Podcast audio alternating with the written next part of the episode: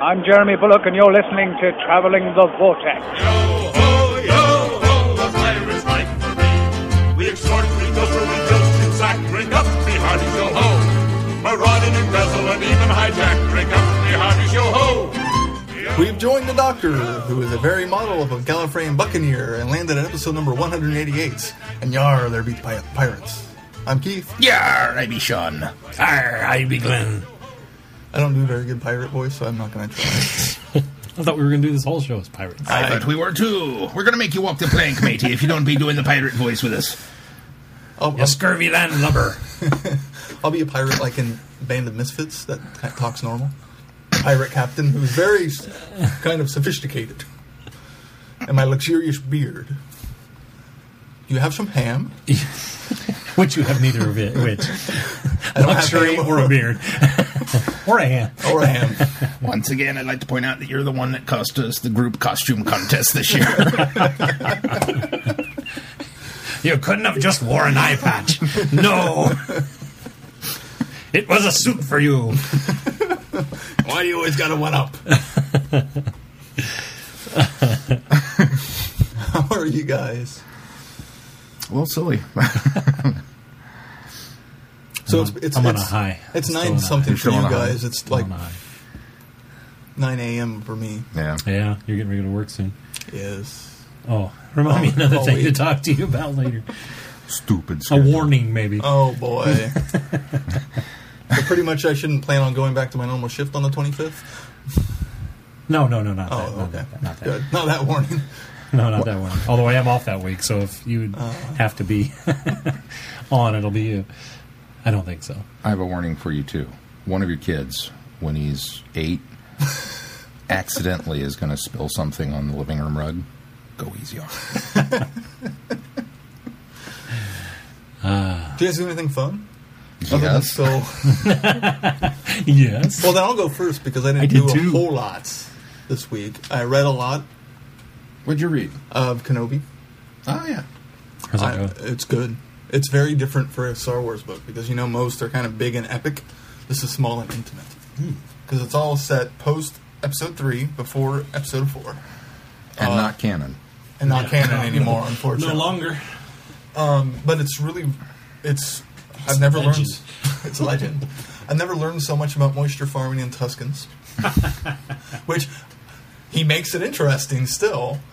Um, it's very much about this little settlement's a thousand kilometers away from the Lars homestead, and Obi-Wan trying not to be involved and getting sucked in, and his remorse and what he, him ripping himself up for what happened previously.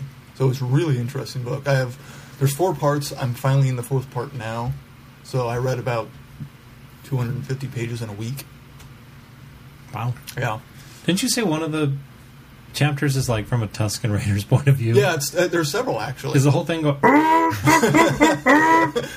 no, no, not quite. They didn't just write they like did. that and go, there you go. That would have been pretty awesome. guess guess what he said. There's actually a nice twist with the Tusken Raiders that I'm not going to give away.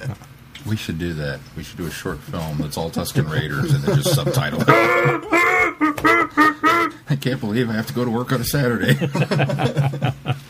It's very disjointing, and it's the first chapter after the prologue that's in the Tuscan uh, perspective, so it's translated to basic, I guess.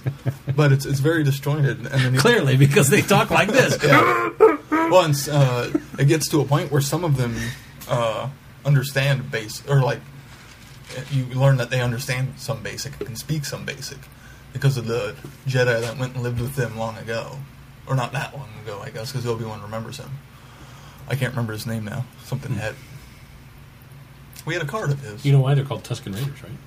Because they raided a town called Tusken. No, they raided a fort called Fort yeah, Tusken. Yeah, that was it. I knew it was something similar. Sand people. Sand people.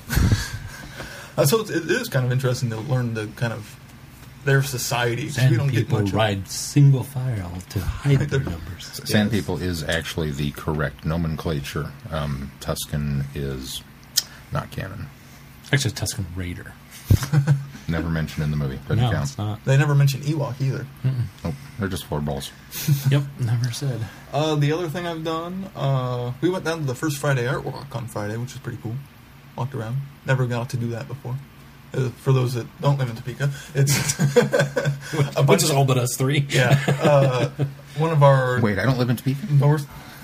Oh, no, but, uh, but us. But yeah, sorry. It's all but us. That, that was a math question. You there's there's part that. of our downtown area that kind of every first Friday of the month transforms and art gets on display and shops open late because it's normally not. So it was kind of neat to go down and do that because I'm always working on Friday, so I never get to go.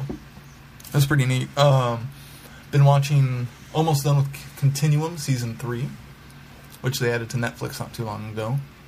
That's a fascinating show. I'm not going to get in too much into it because you guys haven't watched it at all.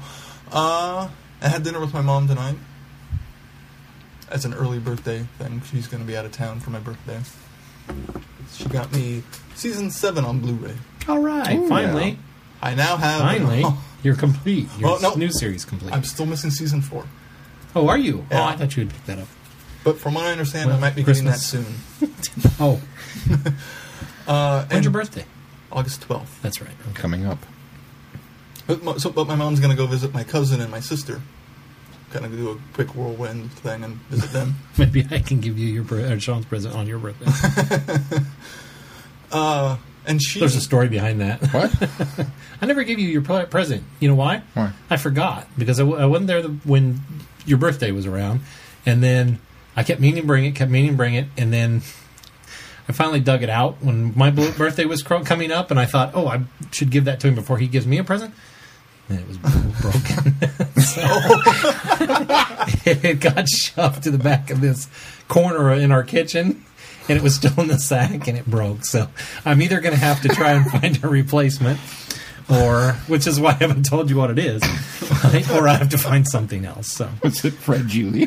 It was very fragile. It wasn't super expensive. Was it an addition to my crystal cat collection?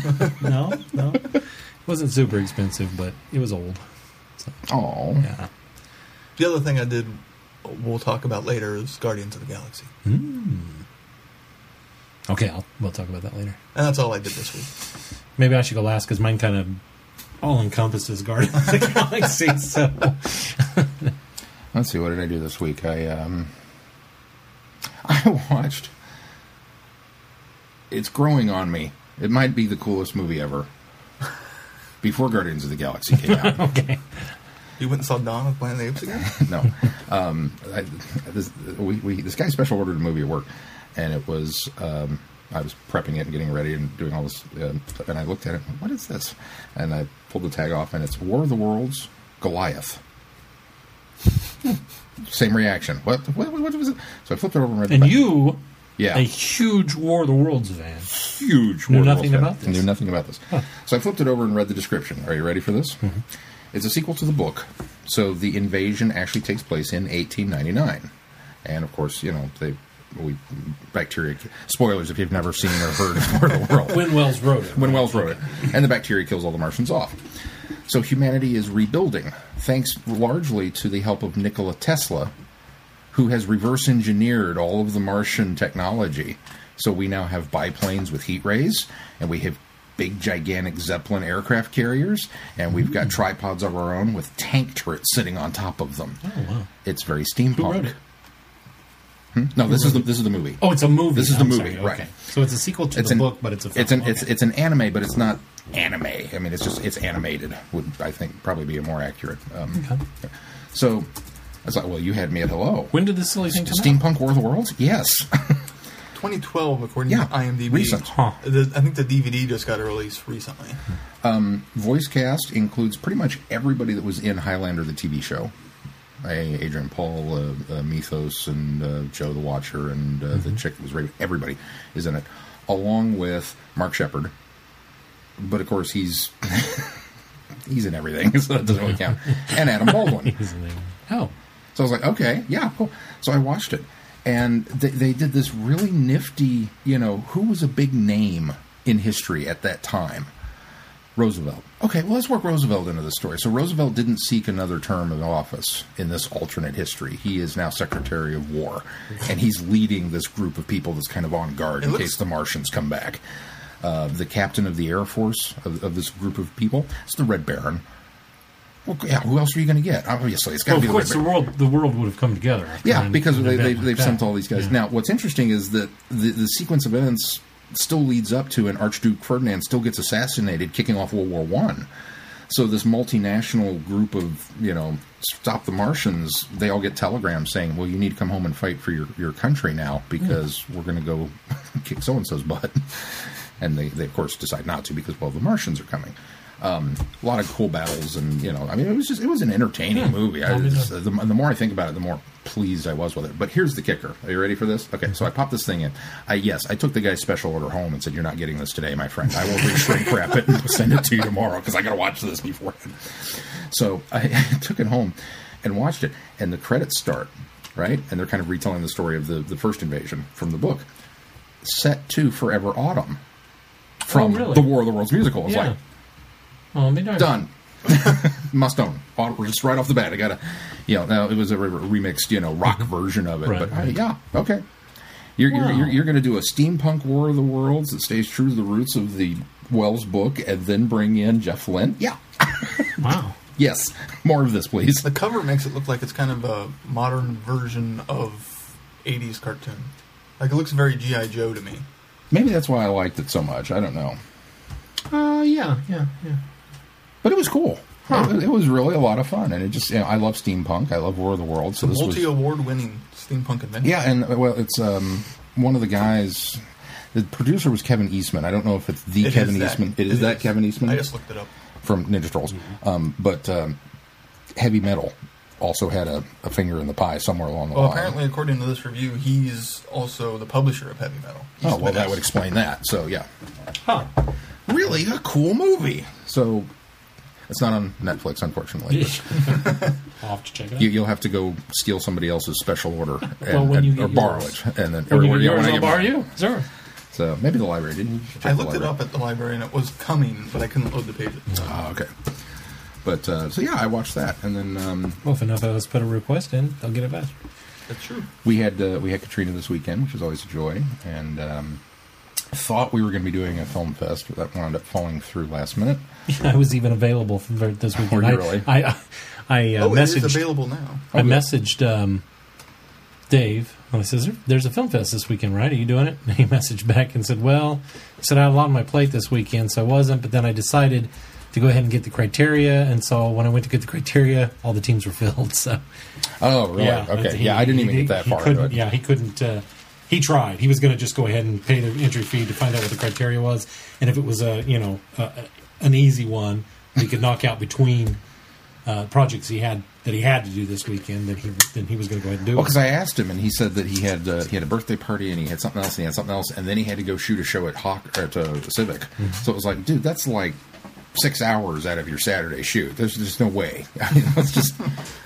Let's just call it, you know, game game called on account of rain, because you're not going to make it. Yeah, one of his uh, stepsons, uh, Ian, I believe it was, had a birthday. No, not Ian. Uh... Vaughn. Vaughn had a birthday. It was Vaughn's birthday. I didn't wish him a happy birthday. Happy birthday to Vaughn. Happy birthday, Vaughn. There, now I'm covered. Because, you know, I'm sure he listens. I'm good. um, but, yeah, we did that, and uh, Mel took her to feed the ducks, and but I love the photos. I wish I could have been there. um, but, yeah, and I worked a lot, so that was... I thought you said there was one more movie. Well, there was one more movie, but I but can't talk I about thought, it yet. No, there was still another one. I can't remember what it was now. You were telling me about it. Friday. Oh, well, because we uh, enjoyed uh, Excalibur so much, yeah. uh, Mel and I decided we were going to go back and watch all of the King Arthur movies. So we started with, chronologically, Sword in the Stone. And Mel, That's a good one. Mel was like, I've never seen this before. I was like, what do you mean you've never seen this before? How can you not have seen this? She wasn't a Disney kid.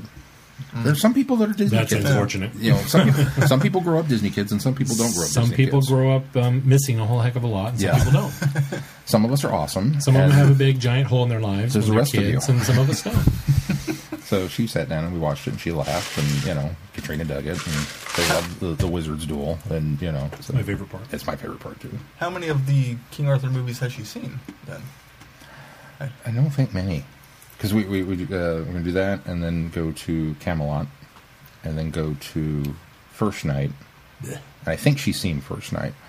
And then go to Monty Python and the Holy Grail, which she's seen. Well, if you do them chronologically, you need to do Grail first and then First Night.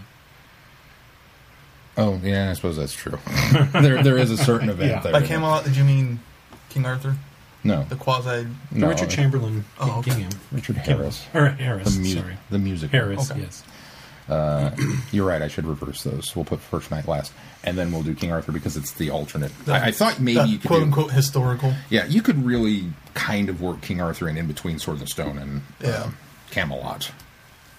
But because it's such an alternate revision. Are you going to watch Quest story, for Camelot? I've never even seen I don't that. I don't think I've seen it either. No. I blew that one off. Yeah. That one had dragons in it, didn't it? Yeah. Mm-hmm. Mm-hmm. Okay. So, but we watched Sword in the Stone. She really enjoyed it. And then there was that other movie that we I watched. I love the Sword in the Stone. It's one of my favorites. Not that one. Uh, we should put that on uh, Brittany, Disney. With get friends. On that. Yeah. Because that's on Netflix, I think. It is on it? Netflix. Um, so Billy asked, he says, why'd you go all the way downstairs to get the Blu-ray? Because what's on Netflix? I was like, because it's on Blu-ray. Blu-ray, you get the Blu-ray. There is a uh, progression, chronological. That's, that's why I Quality took, progression. Um, like Firefly and Serenity off my instant list. So that Sarah would go, have to go get the disc and pop it in. Sherlock, too. Oh, I don't know, hon. They just must have deleted those. Uh, what did I do this week? Uh, I worked all week and did just about everybody else's job at work because we're missing so many people and we've got people that don't know what they're doing. And so all week it's been putting my show together and putting fires out for the nine and the five and the five thirty and doing things that people forget to do. And uh, it's a mess. Anyway, but um, we're chugging along and uh, our the guy that's actually doing it's doing a really good job now. Um, but on top of that, I've been training the morning show producer, so it's just it was this week was really ugh, hectic. Um, did I watch anything else this week? I'm trying to think. Um, all week long, I've been prepping the kids for Guardians of the Galaxy this weekend, which we'll talk about later. But, did Mason go with you guys too? Uh-huh. Wow! And I told him, I said, um, I said, well, you know, I explained to them. Kind of the premise of Guardians and how Guardians has really evolved from the night since the nineteen seventies. The, the Guardians that we see on the big screen are really kind of the later incarnations and the reboots, and even in the comics. Um, and that it was quite different in the early days. But I was explaining to them about Rocket, Raccoon, and and, and Groot, Groot, and how, how that sort of works in because that's a, that's kind of a big different for, difference for them, especially for Caitlin, who's been following the Marvel Cinematic Universe but doesn't follow the comic books. This yeah. one was such an avant-garde idea to her. She just, it was really melting her brain. And so, through the course of this, I made the comment about another favorite anime, an, uh, anthropomorphized animal that uh, I grew up enjoying as a kid was Howard the Duck, as we talked a little bit about last week. And so, I got all excited about that. So I went and dug out. It? I went and dug out my comic books, uh-huh. and so that was one of the things I did this week. Is I, I, I leafed through and read through some of the old Howard the Duck comics that I've got in my comic boxes at home. Quite enjoying that, and um, kind of looking online to see if we could fill in the gaps with some digitals, but they're really tough to find. In fact, they they don't. You know, the official D M R ones, it's really hard to get ones. There's a there was a new series that was done a few years back that, that I was able to purchase, but. Um, but reading the old stuff and then telling the kids about Howard the Duck and how the movie is really quite different than the comic book, although I love them equally, as I explained last week. But I kept threatening the kids that we were going to watch Howard the Duck before. And, of course, I kept getting the really, really... Um, for Mason, I kept thinking, it's a talking duck. Why do you are you not interested? You're six. So I kept telling him, oh, we'll watch it today, we'll watch it today. We'll watch it. And when we, kept, we, we kept putting it off or something would come up. So finally Thursday night I went home and I said, you know what, I don't think we're going to get around to watching this, so I'm just going to watch it. So I watched Howard the Duck on Thursday night after the kids would gone to bed, or after I got home from work, I should say. So I watched it to start to finish, and so Friday morning I told Caitlin and Mason, I said, well, good news is you're off the hook. I went ahead and watched Howard the Duck last night, and Mason turns and looks at me and goes, I wanted to watch Howard the Duck. So apparently he was chiding me along with Caitlin. Caitlin still had no interest to see it. So I thought, okay, well, we'll see if we can find time this weekend. Well, we didn't. We went to um, Guardians of the Galaxy today, finally. Oh. We've been waiting all weekend to go. Um, because yesterday was my stepmother-in-law's birthday, and so we went to that, and then we spent some time with uh, Holly's uh, sister and her kids. And so that that day was just kind of eaten up. We didn't have any time. So, and Caitlin, God bless her, Harry Potter, the Harry Potter character, fictional character's birthday was the thirty-first. Oh. So since the thirty-first, Caitlin's been doing a Harry Potter marathon that she's still in the middle of because it's quite a daunting task. But she's been playing the Lego game. she, uh, her and Holly and Mason played the Scenic game oh, on Thursday, yeah. I think it was. Um, the actual birthday. She started watching the series on Saturdays, or Friday night, I suppose. In fact, that was part of the reason I didn't make it to Friday night. Because oh. she was still using the D V D player, and I thought, ah. Um, so she watched that, and then I think she's all the way up through the f- Goblet of Fire today. Wow. And she plans to watch the rest of it this week as well. So anyway, that yeah, that was, that was kind of in the way. So after we watched Guardians of the Galaxy, which we'll talk about in a minute, we got home, and Mason, I had Howard the Duck laying there on the thing, and, Howard, and he leaned over and looked at it and goes, "Can I watch this?" And I said, "Oh, absolutely you can watch that." So he sat down and watched it and thoroughly loved it, and he laughed at all the right places, and he got a lot of the in-jokes, so not you, a lot of the adult humor, but a lot you, of the You in-jokes. Watched it again is what you're oh, saying. Oh, yes, I watched it again. Yeah, I sat and watched it with him. And he quite enjoyed it. So um, my heart was pleased that my son enjoys the Howard the Duck movie. Um, in quite a different way. Um, so that's what I did this week, aside from going to Guardians of the Galaxy. Which, can we talk about it now? Sure. I don't, wait, wait, wait. Do we want to... Did you go see Dawn of the Planet of the Apes yet? No, I haven't seen that yet. Then no, we don't get to talk about Guardians yet. Ani saw Rise of the Planet of the Apes on T V and really oh, liked it. Did you like it? Yeah, I really liked it. Oh, good. Especially, especially the end. You know, the action. Mm, yeah, well, that's for what, a five-year-old. That's what, that's what grabs the kids. Yeah. If it's not a talking duck, it's got to have a lot of action. Or the, the apes don't talk until how that much point. Action Howard the Duck had in it. That was one of the things I, I contemplated when I was going to have him watch it, as I thought, Mason's a unique child. He he has a very, very short attention span, as many sixth graders or sixth graders, six-year-olds do. However, yeah, all the way up to sixth grade. However, he has maybe even a, a shorter attention span than most, I think, in my opinion. And so I was I was concerned that there'd be enough of that, you know, talking and story development. But at, as it went, there was enough of these little parts that just kept him engaged, and then he was still engaged in the story as well. I don't think he understood nice. a lot of what was going on, but I mean, for the most part. Um, sorry, I didn't mean to. No, that's fine. That. Um, there was a talking duck. All right, so uh, what's new in news this week then? He said we news. can't do Guardians of the Galaxy. There was this so. little film that came out, and which started did ninety-four million dollars. Oh, so close!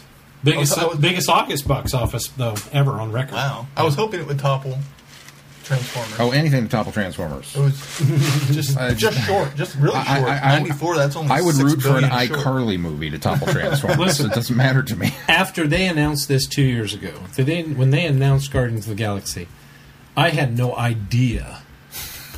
I had no hope that such an offshoot Marvel Universe team would gross ninety-four million dollars in its first domestic outing. In, in August. That's amazing. It's way above projection. It's way above what even Disney... Disney was... They, what was it, sixty-two is what they were hoping I, I, for? I think they were hoping for sixty-two, and then after Thursday, when they did, when they got all the huge numbers of the Thursday releases, they upped it to seventy-five. Oh, okay. twenty million well, ahead of analysts' projections. Yeah, the, it was like... Uh, it actually made sixty-nine overseas, which they only projected like thirty million overseas for its opening weekend. So that's... It got, um, internationally, it got what they thought it would get globally here, or not globally, uh, domestically here. So go, globally, it's over one hundred million dollars. That's impressive. That is impressive. It met every one of my expectations. It did. I have been... I, you've been, I, I you've been this, the most hyped for it. I had this... Well, both of you, actually. I had this weird... thing with this is when they announced it, I went, huh? Because I remembered a lot of the old Guardians of the Galaxy that didn't... I mean, I remembered Star-Lord in the comics. I remembered Rocket. I remembered Groot. I remembered these different... Some of these different characters, but in such completely different formations and stories, because it wasn't the team that it is now.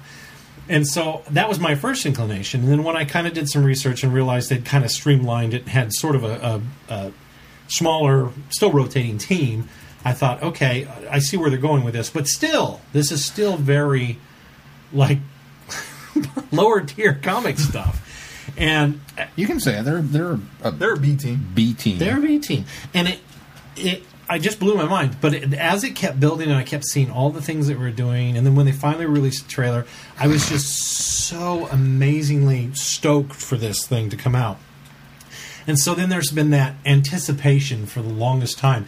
But as it got closer and closer and closer, I kept think I kept seeing, you know, all of the good that was happening with it and how incredible everybody was and all the little pieces they gave of us of it. And I kept thinking, I kept having this interpretation going, no, I always set myself, my expectations way too high for something. And then I find myself disappointed. Even when it's a really, really good movie, I find myself disappointed. So I had that, uh, and then I saw it today and it was everything that I wanted, including it was more what than I said I, last week. It was more than what I expected. It was more than I, yeah, I, it had, I would agree. It had much more heart and much better story than heart, I expected. It had humor, it oh, had humor story, it had character development, it had great characters, and this is the one, here's the one thing that hit the home run with me, is it felt like a movie from when I was a kid.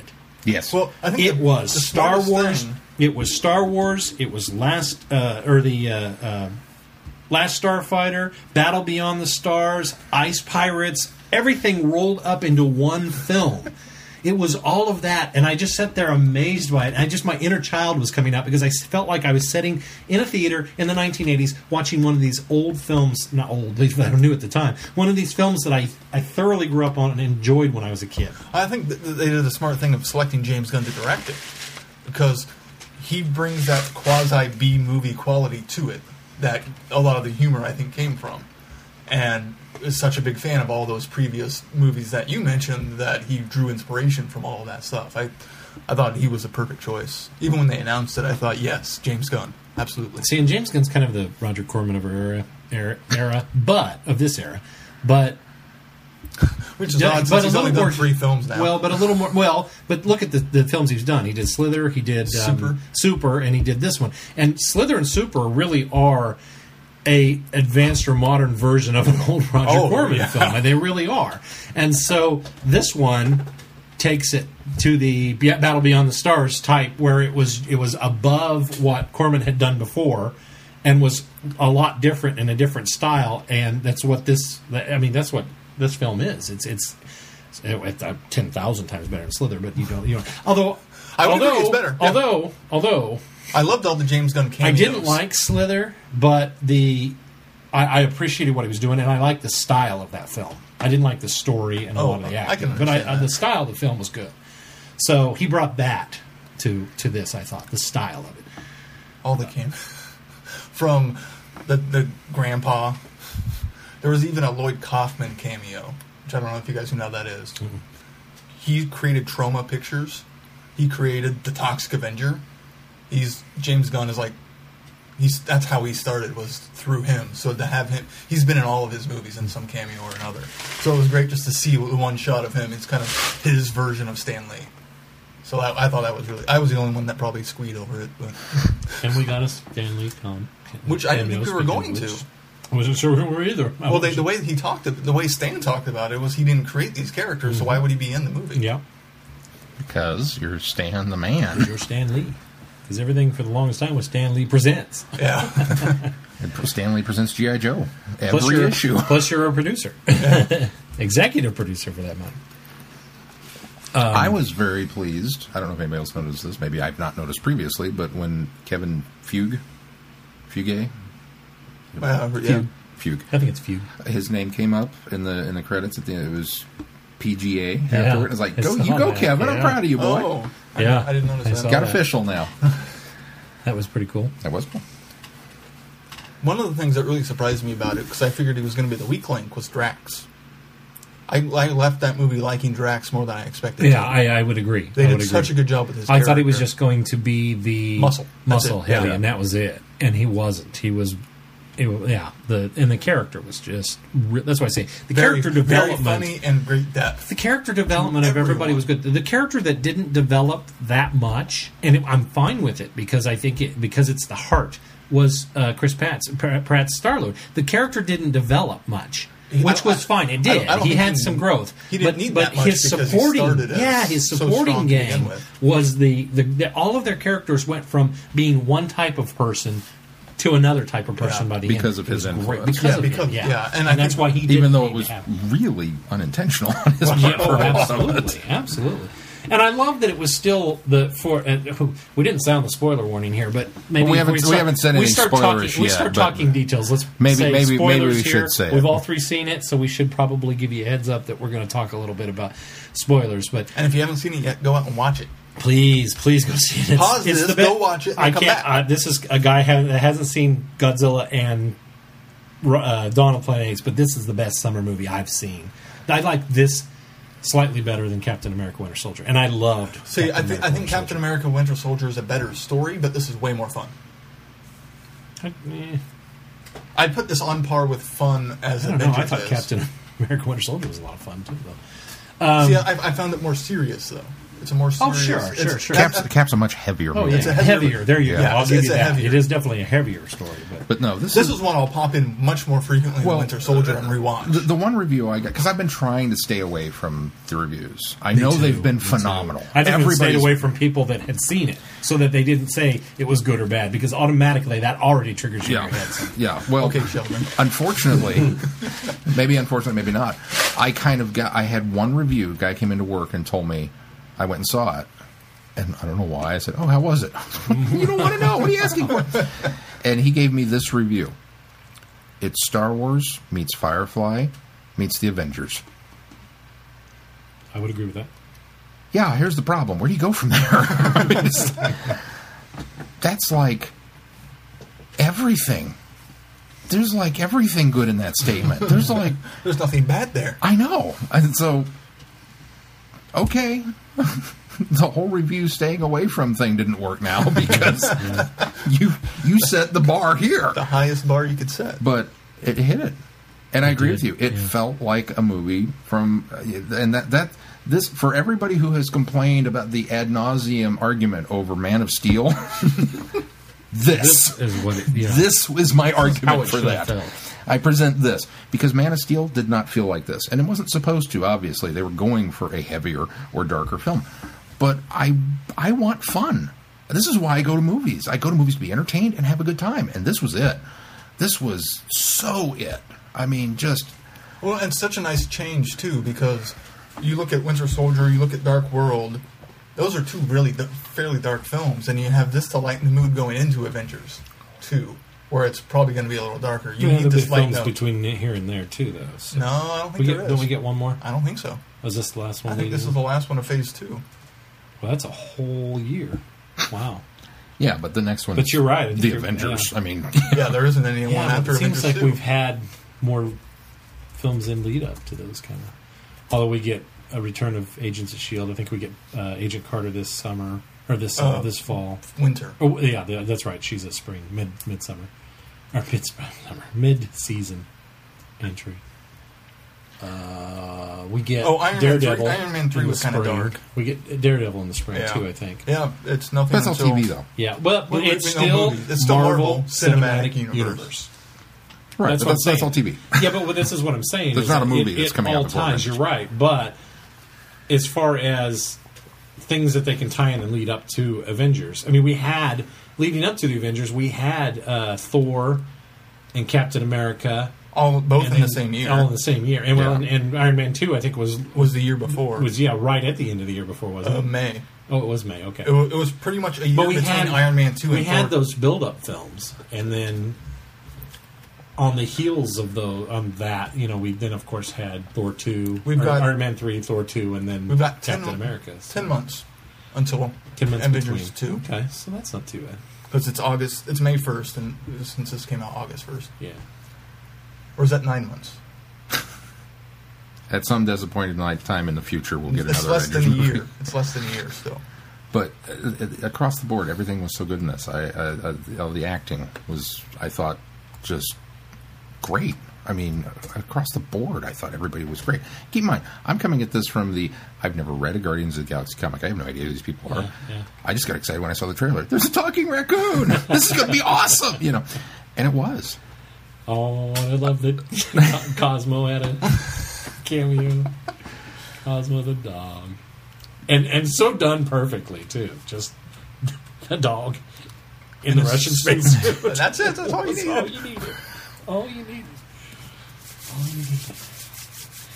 Oh, and Benicio del Toro, I loved him. I, Timmy in the comic books is very different. The Collector is very mm. different in the comic books.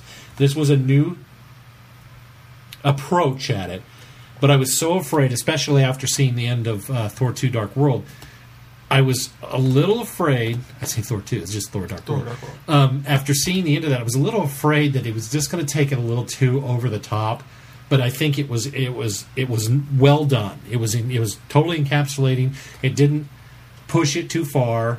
Um, I didn't expect Ronan the uh, the accuser. accuser to be such the heavy villain in this one because he's really not. Oh, and Lee Pace did such a good job in it. Oh, yeah, he did. He's, he's really brilliant. Not in the comics, so I didn't expect him to be the, the villain heavy. I kind of thought uh, Tivia would be, but he's. Not he. That was the problem going into this is I couldn't really tell who the baddie was going to be because yeah. they already shut down and said that Thanos only had a you know a cameo in this. We knew that ahead of time. But and, yet I was surprised at how much Thanos was actually in it. Yeah, uh, yeah. I, I mean, I, I figured he would have been slightly more than he was in the Avengers. See, I guess I wasn't cameo. Because I knew that I, the problem I went into this is knowing that what I did about the comic books, the people that they were painting as the villains in the picture, they really they're. They're not really... They're kind of quasi-villains in the comics. And so I wasn't sure where they were going to go with this. So I didn't expect Ronan uh, to be such the heavy villain, such the big bad. And I, I, I thought maybe they're going to go that direction with the Collector, but he wasn't even... I mean, he no. definitely wasn't. It was... It, he really had a purpose. Now, he's he's always been kind of... This was in him, his M O. He was... He's the guy that does things for... His own interests. Yeah, his own interests, and ends up always working for the baddies. I mean, he's oh. always always...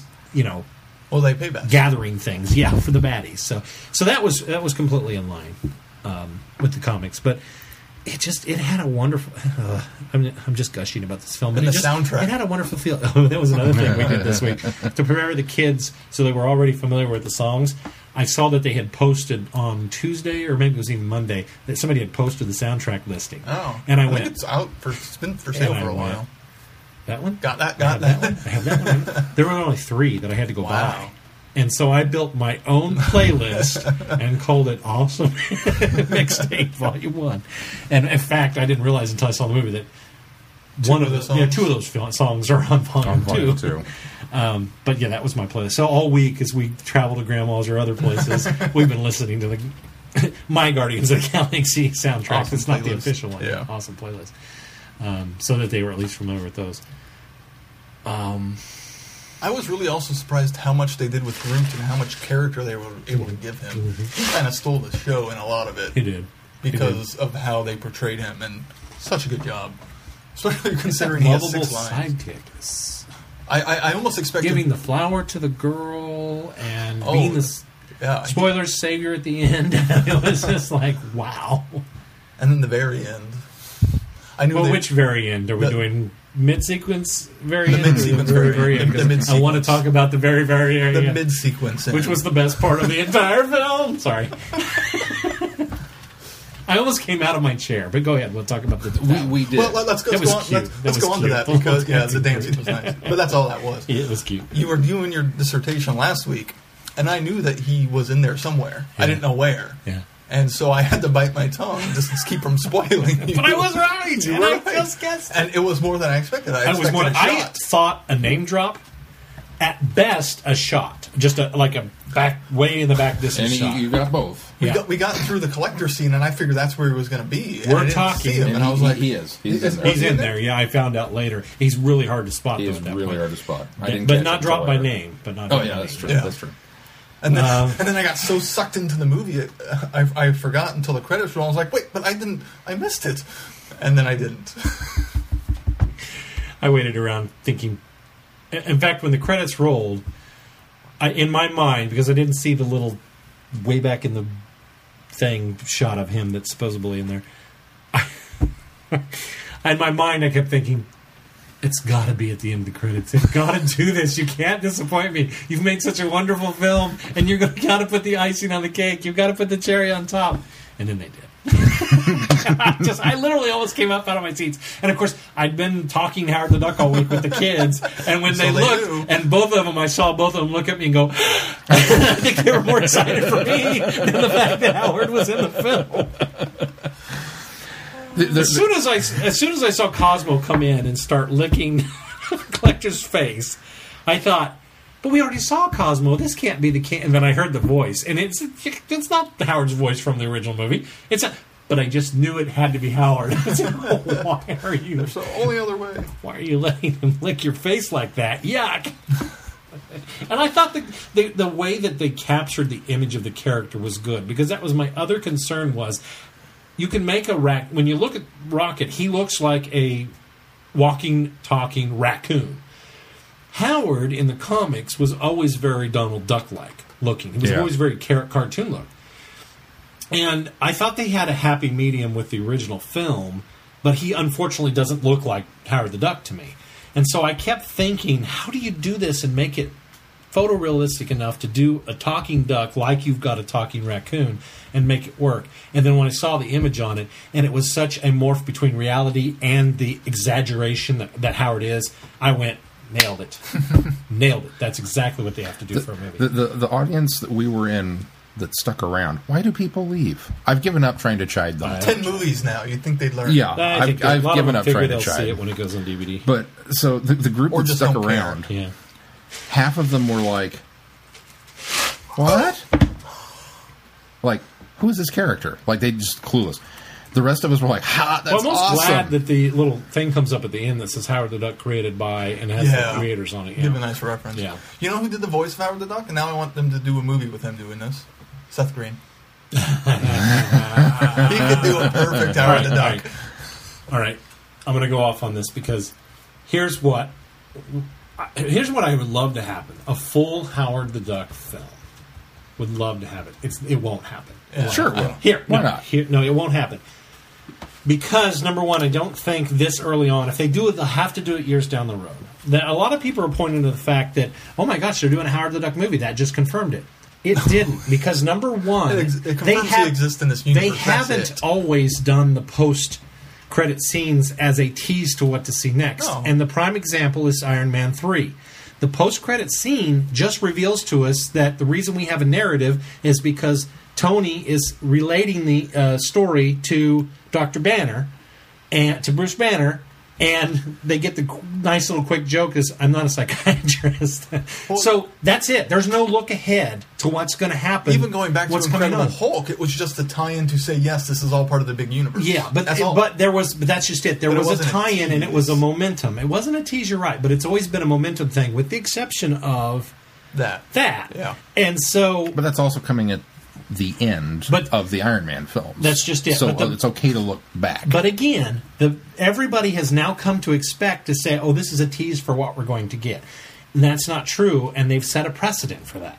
That it doesn't have to be a tease to what's to come. And so the other evidence to that is James Gunn specifically said, and I read all this afterwards because I didn't want to be spoiled on anything, said that the end credit sequence is really just a fun thing for the fans. He said that.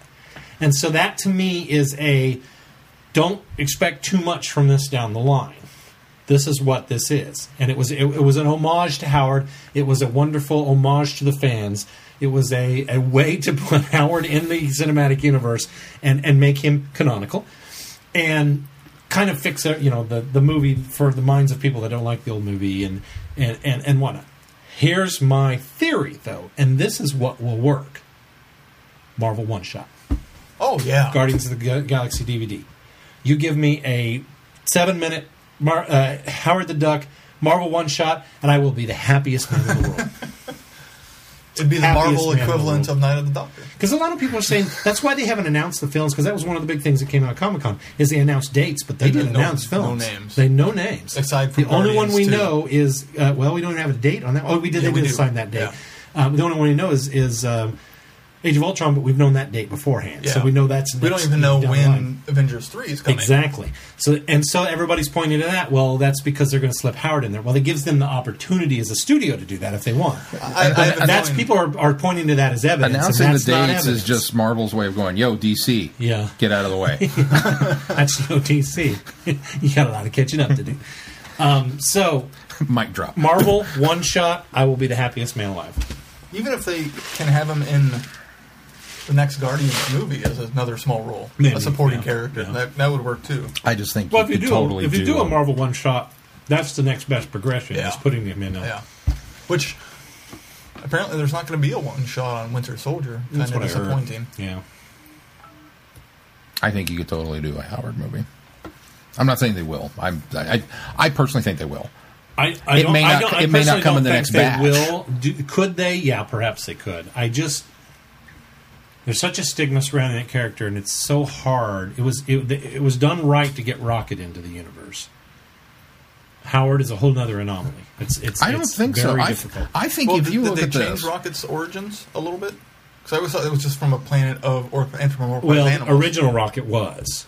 Was okay. originally from, so this is kind yeah. of like an Ultimates version. But, but later on, they amended Rocket's backstory in order to that he was a, a he was a genetically uh, not he looks like he has cybernetic parts in yeah. this one, but he was genetically en- enhanced. Um, enhanced, yeah, uh, forced mutation of a of a of a raccoon. Okay. So that's the key, though. And quite honestly, I mean, you, could, you, you, Howard could be that way too. Well, I mean, whether no, he, whether no, no, no, no, doesn't no. This is a line of no one. There's nothing like me. No, that changes the character. Here's exactly. The, here's, exactly. Here's, here's the deal. The, the the the core thing with Howard the Duck is that he's a talking duck. I mean, that that's what you're from Duck World. That's what you're trying to get past from a world of anthropomorphized talking ducks. Duck. Okay, yeah. You had a movie with a tree and a raccoon that talked. Both of them. That made ninety-six million dollars over the weekend. Disney and Marvel will look at this and but go, form- we think we can get a talking duck see, into but this. I hope they don't do that. But I hope they get it into Mar- uh, Guardians two. I, they, they need the it framework. has to they, have the framework. I'm, I'm sure a yeah. standalone Howard the Duck film will not work. I don't Sorry. think they'll. I don't it think won't. they'll rush into it. I don't think we'll even see it in this phase two of dates that are coming up. But I think we well, will get I, a new Howard. Maybe they have five. to. They have. They'll have to do more with Howard leading up to it. They will have to. Perhaps do a one-shot. Justify they will have the... to put him in Guardians two, and they will have to... Because you've got to not only keep the um, idea on the forefront of people's minds about Howard, but you've also got to create that s- sloping up. I mean, look how they really, really amped up and got us ready for Guardians, because it was going to be so incredibly different. Right, but by the same token, Guardians is... Guardians is an Avengers movie without the Avengers. It's the same type of team right. coming oh, yeah. together. But we didn't get any standalone films with these people. They just said here, and it was that's what I'm saying though. It was it was all it was all built around the marketing. Did you see what they did? Yeah, behind the scenes. That right. They've got. That's what I'm saying. But, but, but that's that's the we're difference. We're not arguing. Though. Yeah, no, we, we're we're, we're coming at it from different ends. You can keep that, but you could do, you can do a Howard the Duck movie. And build up to it through the advertising and through the promotion and through the thing and say, this is coming and this is going to work. And get people just as... Because I don't know anything about Guardians of the Galaxy. I've never read a comic book with these characters. But I, I, this, I saw that trailer and went, yeah, I am totally... I am more excited for this than any other film this summer. Why? Because it doesn't look like any other film out there. We've got a talking raccoon and spaceships. And, I mean, it just... It, it doesn't... There are so many science fiction films that are like, oh, that's that, or that's that, or that, and this didn't look like any of them.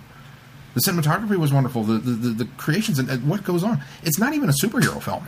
I mean, it isn't. I mean, it's no, just it's, you know. See, but what I but would I like to see a Howard when I go see a Howard Duck movie? Absolutely. Do I think it will work? No, I still don't think it'll work. It, it oh, would have it would it have to have. An immense amount of, of build-up and advertising. And I, I, I think you couldn't simply do it with the marketing like they did with Guardians of the Galaxy.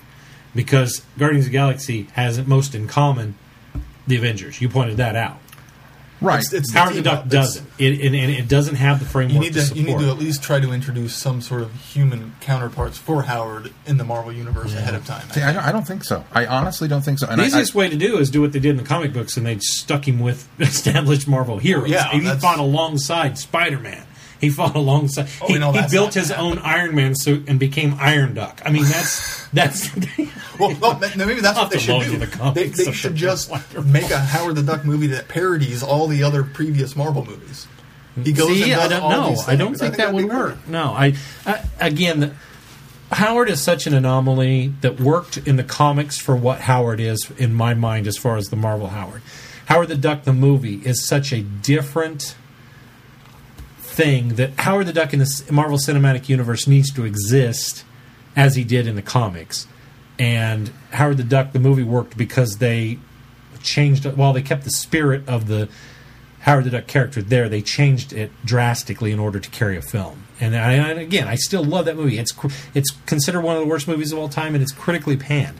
But I still absolutely am in love with that movie. But I don't think they can do this Howard the Duck within the cinematic universe well enough to for Howard to hold an entire movie of his own. He needs to be a small cameo or supporting character or a short film. I, I, Marvel One Shot, I think, is the perfect, perfect, perfect avenue for bringing Howard back to the screen. I would agree with that. I mean, I, I, I would be like you. I would be just as excited to see a, a, a, a Howard one-shot. But I think you could do it. I mean, we're getting I, an Ant-Man movie, for Pete's sake. I How much build up is Ant-Man? No, it isn't. It's, yeah, it's totally different. Who, who's, who's heard of Ant-Man? More people than Howard the Duck. Other yeah, than from the movie. That's the other Howard's thing is... a movie. That's Ant-Man the other thing is... But see, you guys are also coming at this from you never read the comics. And so, the, not only do you have to please the mainstream fan, you have to please the comic fanboys. And most of the comic fanboys are probably in my corner saying, we know why this doesn't won't work as a, as a, as a mainstream thing. You're looking at it, because as soon as you say, well, look at Ant-Man, they're making Ant-Man in a movie. You can make Ant-Man in a movie because everything Ant-Man ever did could have been standalone. Howard was this... satirical anomaly in the comics universe. It, his well, like Deadpool. No, different than Deadpool. Although that, did you see the Deadpool leak? I didn't. I haven't watched oh the footage yet. Gosh, you've got to watch it. I keep pulling it, so it might I've be got, hard to find. I, I've got it. Oh, I snagged that sucker. I said, I'm taking that on. We'll look at it afterwards. Um, no, it was it was biting satire, but not, not not satirical in the sense that it was looking at, at events and making them satire. But yeah, in a way that Deadpool kind of became, Howard was kind of the same thing, but in a, in a different fashion. So even the comic book fans look at that and go, I think that's why, again, I was completely disappointed with the idea that Howard the Duck, the movie, was not my Howard the Duck from Marvel. That was my only disappointment with the film was this was the Howard the Duck I was reading on the page of comic books. This was a different Howard the Duck. Now, I absolutely loved the movie and loved what they did with it, but it's its own thing. It's completely different. And so what they did in the pages of Marvel, and I think even what they, they tried to do when they brought him back just like less than a year or ten years ago, in the newer stuff, it still was done in such a vein that it doesn't. It only fits as a small piece of the pie of the the, the cinematic universe. That you can't make one full standalone movie of Howard the Duck. It just won't work and still feel like Howard the Duck. Hmm. It'll feel like they're trying to redo the Lucasfilm movie, the Lucas movie. It just it won't work. Okay. But Marvel One Shot. Perfect day. Well, regardless, there were there were half the audience that didn't didn't get it, didn't know. The other half was like, "Oh, cool!" And there were two guys down in the front row that stood up and applauded. Oh, I almost applauded. They they were. I like, almost I almost got like out this. of my seat. I think I did a little punch in the air. So we've now talked more about Howard the Duck and a potential Howard the Duck. Oh yeah, we, have um, we, we just I look. We've probably spent twenty-five minutes on Howard the Duck. Listeners, we apologize. We should probably move on because to the that actual show. Because completely goes against my argument for, for Howard the Duck film. Because obviously we can talk about Howard the Duck film for twenty-five minutes, but we can't make an hour and a half Howard the Duck movie. That doesn't really bode well for my statement, does it? Let's move on to news. It'll come out Easter Saturday. When is a Dalek? Not a Dalek. When it's a Howard the Duck movie. Go see Guardians of the Galaxy. That's yes. what we're going to wrap up on that. And oh my gosh, so much fast forward, and we'll have to be done for the listeners that haven't seen the movie yet and don't want to get spoiled on Howard the Duck. Howard the Duck. So in the news, uh, int- uh, Doctor Who is on the cover of Entertainment Weekly again. Yay! Mm. And a nice article with... We keep getting less and less excited about these. Yeah, I tell you, more frequent. No, no, no, that's fine, and I, I'm ecstatic that, getting, that it's getting the attention. I'm ecstatic that it's more frequent. I'm ecstatic to the fact that it's a mainstream American magazine and it's got Doctor Who on it.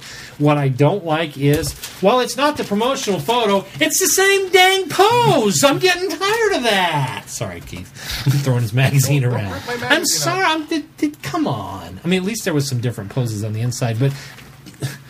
Probably do something different. I bet they. I'm sure a photographer said, "Oh, give me that pose you gave in the and well, that was so iconic." And, it's slightly different. Of course, it's slightly different, but it's still the same dang pose. I think they just photoshopped his face on the old body. They could have just cropped it out. But he's in front of the TARDIS in this one. He is. I, I'm sounding like I don't like this, but it, that's that's the thing that irks me. When I saw that photo cover and I went, "Quit."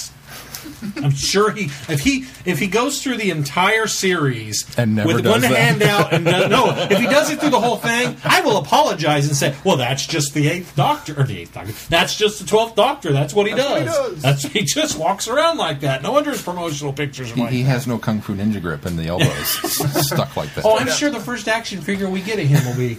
In fact, when I get my Peter Capaldi action figure, that's how I'm going to pose him because apparently that's how he's supposed to be posed.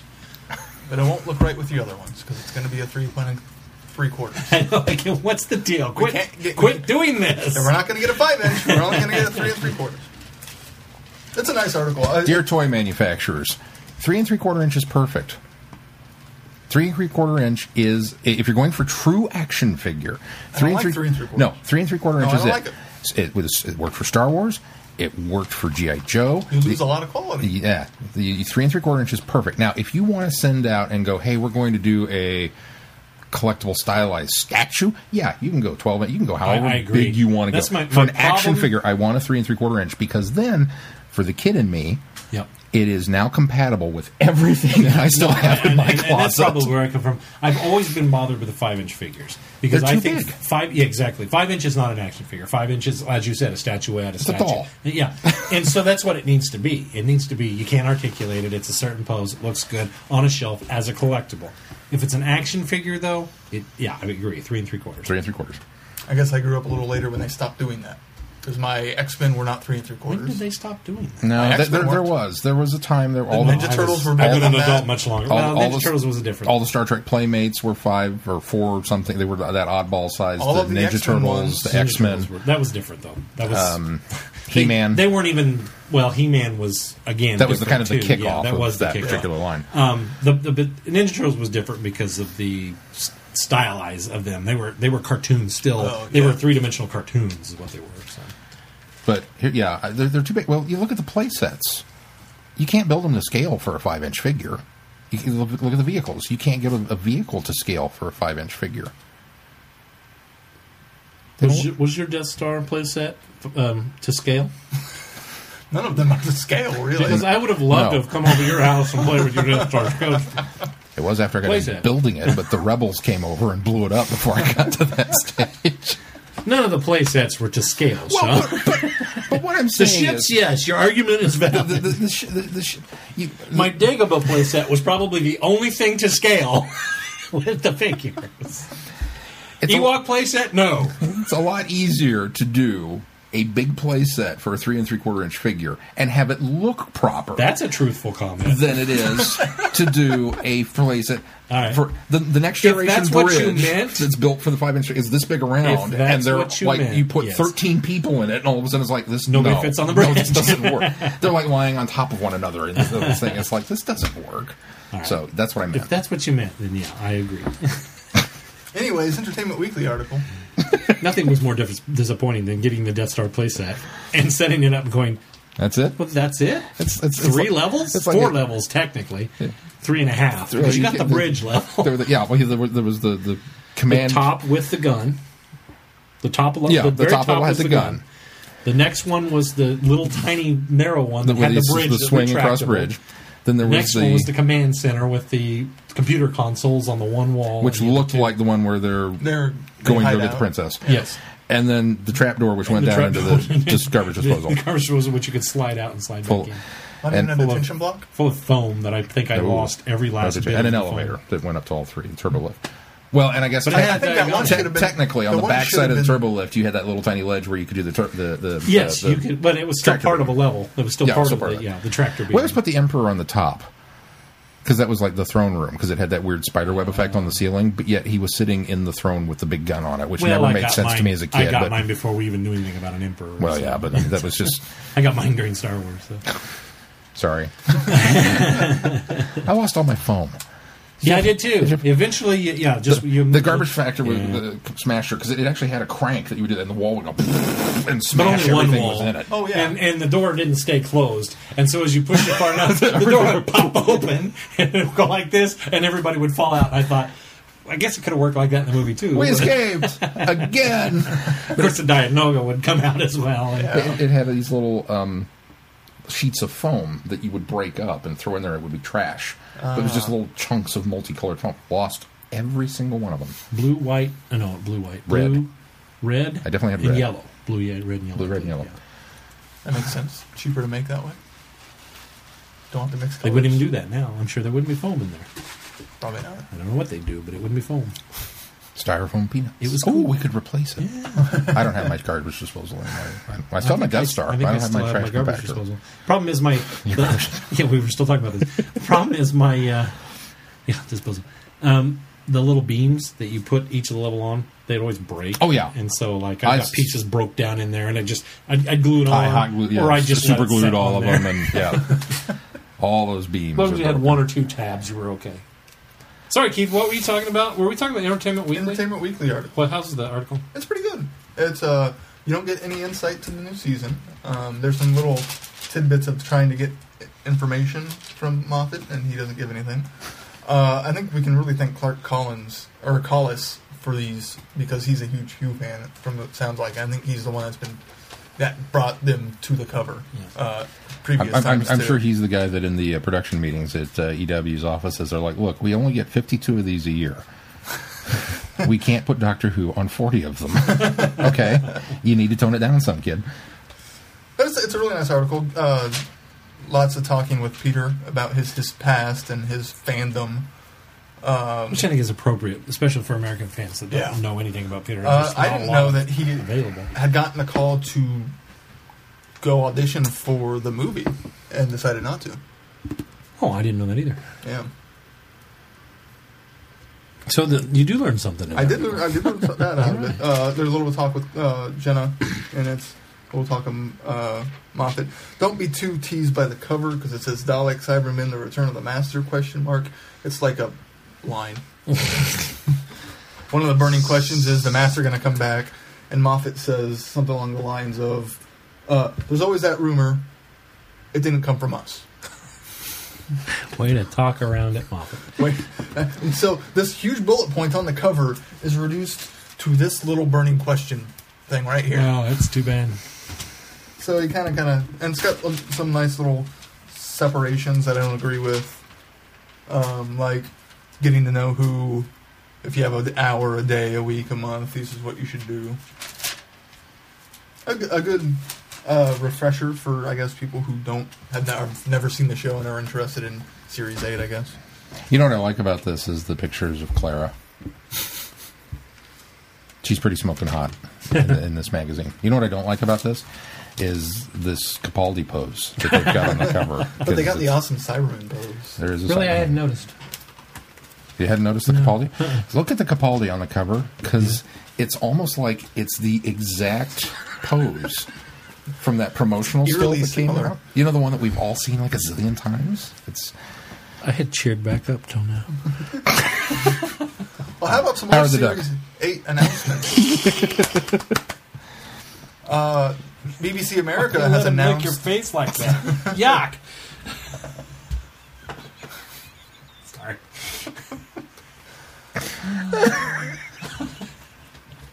B B C America has announced a series of events taking Keith is place. Being such a trooper. I wish you could see this. I'm trying to move this forward. I know, I, I know. Need to but try to be in work in about an hour. Oh, was the elevator? The elevator in the place? Though? Oh yeah, that was the best. That was part. the best part. Sometimes I would lay it down, and it would be a James Bond uh, Diamonds Are Forever. Put the guy's hand down to the other end and open it up. And I yeah, I imagined that. That's why three and three quarter inch figures rock, because you can do that. Still you can't do, do you have James Bond action figures? No, but I, I you know. That's the G I. Found someone in between G I. Joe no, and yeah, Star Wars, you found a costume yeah. for him to wear, you know. Han Solo would make a great uh, Roger Moore, and he's in disguise. Okay. Keith is being such a trooper. Go ahead. We're sorry. We'll, uh, we'll, B B C we'll America down. Announces what they're calling Takeover Week, a uh, series of events leading up to and the aftermath of Deep Breath. Uh, during the week before the broadcast, the channel will and premiere new specials, including Doctor Who, The Ultimate Companion. Finally, we're going to get the real history of science fiction time, which the other ones aired like back in December. I've been waiting for this one, so I enjoy the other one so much. Uh, Doctor Who, The Ultimate Time Lord, and then a whole marathon of episodes, kind of as we expected. Uh, Doctor Who, The Live Pre-Show, presented by Chris Hardwick, before the actual show airs. And then Doctor Who After Who Live at eleven, uh, with a host of guests, including Mark Gatiss. Yay. Yay! And then they're doing another Make Your Own Sunday, uh, top, ep- top episodes voted for by B B C America viewers on an online poll. And then there's also going to be a special screening event in twelve cities from midnight, or on midnight, um, I think it's that Sunday. Am I right on that? Yeah, they, they don't have a uh, yeah. Uh, uh, that Saturday Easter at midnight, Saturday. Easter Saturday at midnight. There's going to be twelve theatrical events, and it's going to be hosted by Chris Hardwick also. Cool. And they haven't they haven't announced the cities yet, so that's coming in a couple of days. So by the time you hear this, you'll probably know which cities they are. And then there's also going to be the theatrical release uh, on Monday the twenty-fifth. Two showings, seven and nine thirty local times. Uh, five, more than five hundred and fifty select theaters. Look, from when I looked, Topeka is not included. It is. It is now. Yeah. Okay. It must have been because well, Lawrence Friday. was Friday. It's on the uh, Regal uh, app anyway. Hmm. So check and see if it's in your, your town. Jeez, I about pulled everything down on top of me. Sorry, listeners, a little technical gap there. um, according and to the Regal app, tickets are about twenty-five. I saw something like that. Oh, jeez, they're rather steep. I saw the A M C price was up there. I hadn't seen what they were. I looked, and oh, the Regal have didn't added. have them listed yet at the time. I, see, it was, I, I saw it on uh, Friday when I started looking for times for uh, Guardians of the Galaxy. I saw it in my list here. Yeah, is the Regal time? Well, that's Regal price. That's that's pretty. That's pretty standard. Wait a minute, is that? twelve fifty is the Regal price, yes. Yeah. Okay, I got you. You said time, and so I was no, like, no. no, it's like there's two showings. seven and nine thirty. Yeah. Which, I believe I'm off that week, so I'll be able to go to either one. That means I'm probably working. Yeah, that's probably true. Although the, uh, I'm really, I, I, I don't have high hopes that the tickets for uh, the one of the twelve theaters will be too. No, no. no. I, we, especially if we if they've already announced that we're getting the Monday, that means we won't be one of the. Oh, you never know. No, I do know. I'm sure the other cities that are getting it also got the Mondays. August twenty-fifth. Uh, oh, I, I, with the exception of maybe because they're big enough. With the exception of maybe the like Los Angeles, New York, Chicago, which definitely will get them. Those probably will, but I don't think any of the other cities that get them. I'm pretty sure they already have Monday showings too. Uh, doesn't. S- I, oh wait, there how many were for the fiftieth? Do we remember? Do you, you guys uh, remember how many? It seemed like there were three hundred. I thought. No, you mean the, well, simulcast. simulcast? Simulcast. Yeah. Do you remember how many simulcasts? I think it were sixteen. There were three hundred some for the. For, oh, that's okay. Overall, yeah, that's a, yeah, right. Okay. Yeah. We're talking the right, but the simulcast. Um, simulcast. For, for, yeah, for the previous, it was it was l- well, it was more than twelve, but it was less than. I think it was sixteen. I think that number for some reason is on top of maybe it was maybe it was thirty. No, and fifty. Now that I think about it, I don't know. Does it matter? uh, just, uh, it could kind of give us a basis of what to expect. Oh, I see. I see. If it oh, was, of which cities? Yeah, yeah. If yeah, it was you're twelve right. for that, then you're probably right. Nice. How'd you get her? Contest. Oh, congratulations. I apparently didn't win. I entered it too. No, they just send it to the link to you. Oh, I didn't get anything. Well, it takes a while. It takes a couple days. Yeah, but I entered the contest the day it came out. I guess some people didn't. Wouldn't I have been notified by now? No, it should, it's a... Um, who is it? if if if you submitted it on the day of the contest and he did and you have it already, he should have I it should too know by now. Everybody yeah. wins. You should know. Yeah, I, I assume it's an everybody wins I, thing. I, I well, don't think it was. No, I don't think it was a one, everybody wins. I thought thing. It was just a. Yeah, it wouldn't be give a contest. Your, give us your information. It would just be and we'll giveaway. It was. Yeah. Who is it from? I can't remember now. It's been so long I don't since I either. Tiny no. Tiny Rebel Games. No, it no, wasn't. No, no, no. Uh, it was through Pocket another. Pocket Gamer. Pocket Gamer, that's who. You asked me yesterday. Yeah, Pocket Gamer. Friday, yeah. Friday. Yeah, no, I didn't get anything unless it's in my spam folder, but not a lot of stuff on that account. Go through my spam folder. Sorry, I got an ace. That was cool. The other thing I did this week. on Doctor Who. On, on Doctor Who. Yeah, on that, uh, that's they, ace. Ace? That's, that's ace. ace. Looking forward to leveling her up with some Nitro nine. Boom. All right, what else? Uh, there's going to be another ebook in the lines of what we've been reading. Was that on our list? Yep. There's a twelfth Doctor oh, story, I did see that, yeah. Lights Out, written by Holly Black, author of the Spiderwick Chronicles. And so if you've already picked up a, your physical copy of these ebooks, I'm sorry, because they're going to do another one. It's now incomplete. twelve Stories, twelve Doctors uh, will be released October twenty-third. So they'll do another anthology release? Yes. Yay. So that's kind of neat that we're getting a twelfth Doctor story. Yeah, along these lines. We'll have to add that to uh, we'll December. Add that to the schedule. And then next year they'll probably do a War Doctor story, and then we'll have thirteen stories for thirteen Doctors. And then, and then the year after that, they'll do a Metacrisis Doctor and a Shaka Doctor story. That'll be pretty boring, but they'll have Glenn write that all one. Alternate universe. It'd be okay. Shaka Doctor would be interesting, but the Metacrisis Doctor, yeah, Rose and the Doctor on a date. You know how many fans would love that? I know. It would become the most iconic piece of science fiction literature ever written. As voted by. And, you know, all power to them if they did that. I don't know that it'd be something I'd read, but all power to them if they did it. We'll make sure it's on the schedule so you have to read it. Yeah. I'm sure Sean would put it on there just specifically for that. Oh, go ahead. So, so I think you can expect what we will be, uh, what ebook we'll be doing in December. Yes, we'll, we'll pair it up with Twin Dilemma. Too late. We'll still pair it up. Yeah. You can do Friday Who, Twin Dilemma, and then we'll do Twin Dilemma Revisited. I would hope you'd pair it with uh, Journey's End. No, not Journey's End. What was her last story? Journey's End. No. Yeah, because yeah. it, it would be the end of season four. No. Metacrisis With the Doctor. Metacrisis, well, Metacrisis is end of season, four. season four. Yeah, so it would be Journey's End. You're right. I was right. Wow. Write it down. Well, you guys trying to talk me out of it. I was right. How often, how often do you hear me say that? No, Glenn, you're right. Uh, uh, we should have recorded that. So we, oh, oh, we did. There's been some guest announcements also for conventions coming up. Let's uh, run through these quick. Yes. Chicago TARDIS has added Camille Cordry, so you're going to have Rose and Jackie together. Yay. Yay. And then, uh, I can't remember who they announced previously, but now there's going to be a terrific Troughton Trio, is what they're calling it. Fraser Hines, Wendy Padbury, and Deborah Watling. I think uh, mm. they had already announced Fraser and Wendy, but now Debbie is definitely going to be there, too. Yay. Deborah, sorry.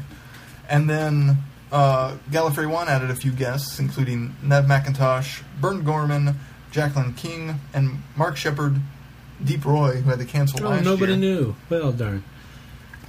And some others that I don't recognize. Those are kind of the names. Hey, Bern. I'm, Bern exci- I'm excited Bern about Bern. New. And apparently Bern was, they, uh, uh, Sean announced that uh, when they made that announcement that he's actually coming, they said Bern was kind of, they were in talks with Bern when they thought that uh, Billy wouldn't make it last year because of her cold. That he was in New York, and they were like, you know, do you think maybe... Oh, last minute thing. And they, they, they tried really, really hard. They just couldn't get the flights to work around his work commitment in New York. But he he did everything to try and get mm. out there to replace Billy. Good that they're getting him. And so he's apparently the nicest guy in the world. Huh. So, Jacqueline King so is her completely first. The opposite of his character. Yeah. well, and and, and Torchwood. Uh, Jacqueline King had never been to Galley either. If you care about Sylvian Noble. Oh, that's. I was thinking of uh, Jackie. Yeah, no, yeah, you're right. No, pretty much not. I don't know if has Deep Roy actually uh, made it last I don't time. Know. It he did not. He, he, did, he I knew he didn't make it last time. I didn't know if he'd been there before. I don't think he's been there before. I'm trying to undercut Glenn's sarcastic comments about the news. I I'm excited about Deep Roy. Good job. If I get to go. Who's that? Deep Roy. Deep Roy. He he he he was he was Mister Sin in Talons. Oh right, right, right. Which is his, right, his right, Who right, connection, but he right. was also in Flash Gordon, and right. he was in Star Trek, and he was in Willy Wonka, and he was in Neverending Story, and right. he was yeah, he's got huge, huge sci-fi cred. I made too many pictures this time. I've, I've, I've, I already made one. I made a composite. So. Ah. And that's it for news. Cool. Unless you want to bring up something else. No, he does not. Let's move on to feedback. I played Legacy this week. Feedback. Oh, that's what you were asking. That's what I, was I suppose we should cover that now. Yeah, we're going to cover this real, real, real quick, briefly. Um, that uh, well, we always talk Legacy. Yeah, no, no, it's no, not Legacy. Not, no, well, then never mind. Uh, we have set up a Patreon account. How to, oh yes, yes. Yeah, and we talk, thought we should talk about, talk about now that. Versus later. Yep. Um, which, for those of you that don't know, uh, it is a. Um, I don't even know how to describe it. Really, it's a pledge drive. We're mm-hmm. doing a pledge drive. Yeah, I think. No, I think that's the best explanation. Um, we, as you, if you're a constant listener, you probably uh, uh, know, uh, hopefully have not been terribly frustrated by it, that we've experienced a lot of uh, technical glitches in the last uh, uh, month or so, uh, which have pretty much all stemmed from a, uh, a crashing server and a lack of space. Uh, we are victims of our own success, it seems, and uh, yeah. we've been getting a lot of uh, traffic, which we're very thankful for. Sean's making it sound better than it is, but that is part of it, yes. Um, but it's it's it's kind of become an issue of we simply don't have the space on the servers to uh, be able to host the backlog of titles that, that we have. Because um, we're up to, what, is it, what, what show are we on now? one eighty-eight one eighty-eight Uh, we just simply don't have the space for it. Tied in with that, uh, Matt, who is our technical guru, is uh, deciding that he's going to be closing down his server space, uh, which he's been kind enough to donate to us for this whole endeavor for the three years we've been running. And uh, so we kind of need to go and find a new home. Now, it will still be traveling the vortex dot com. We're not changing any anything. Of that. Yeah, you should. You should everything should technical. Be seamless to our listeners. Yeah, it should all be behind It'll the scenes. It'll all be behind the scenes. But what we're asking with the pledge drive part of it is we would very much appreciate, if you are able to, uh, some some assistance in helping to pay for this new transition. And uh, so what we've set up is this Patreon account, and we will have the link in the show notes, but uh, you can just go to uh, Patreon, it's P A T R E O N dot com, and then type in Traveling the Vortex, and it'll come up with our page, and we uh, would very much like you to subscribe and uh, donate. And we'll take anything, um, but uh, the, the suggested donation is a dollar a month, uh, which would uh, enable us to put those funds toward securing server space and uh, a, a larger uh, hosting farm to be able to put all these episodes on and keep them. Because one of the things that I've noticed is that we, we all, all of our new listeners who, who seem to come to us and then write in always seem to comment that they after they listened to us, they went back and listened to everything going forward, which I... still find insane, but again, thank you for that. But I just who would do that? And we thoroughly apologize for episodes one through five. I'd like to take this moment to apologize for episodes one through sixty-five. sixty-six was okay. sixty-seven on is kind of rough, but eighty was all right. Um, no, but I just. Uh, Uh, we need your help. It's uh, unfortunately we, we we've done a little window shopping, and it's kind of uh, more than the three of us can afford to sink into a podcast that we do for fun. And it, it is very much at our pleasure that we do this, and, and we have had a lot of fun with it. But uh, um, we need some help. So if you can, we would very much appreciate it. And uh, so the call goes out to all the listeners, and the information should be available not only through Patreon but on our website and on our Facebook page. Uh, and I've put some Twitter notices up there, et cetera. So that's the, the heavy ten o'clock news portion of the podcast for that. I don't know that it was ten o'clock. It was serious. It was serious. It was always ten o'clock. It wasn't disappointing. Maybe five o'clock.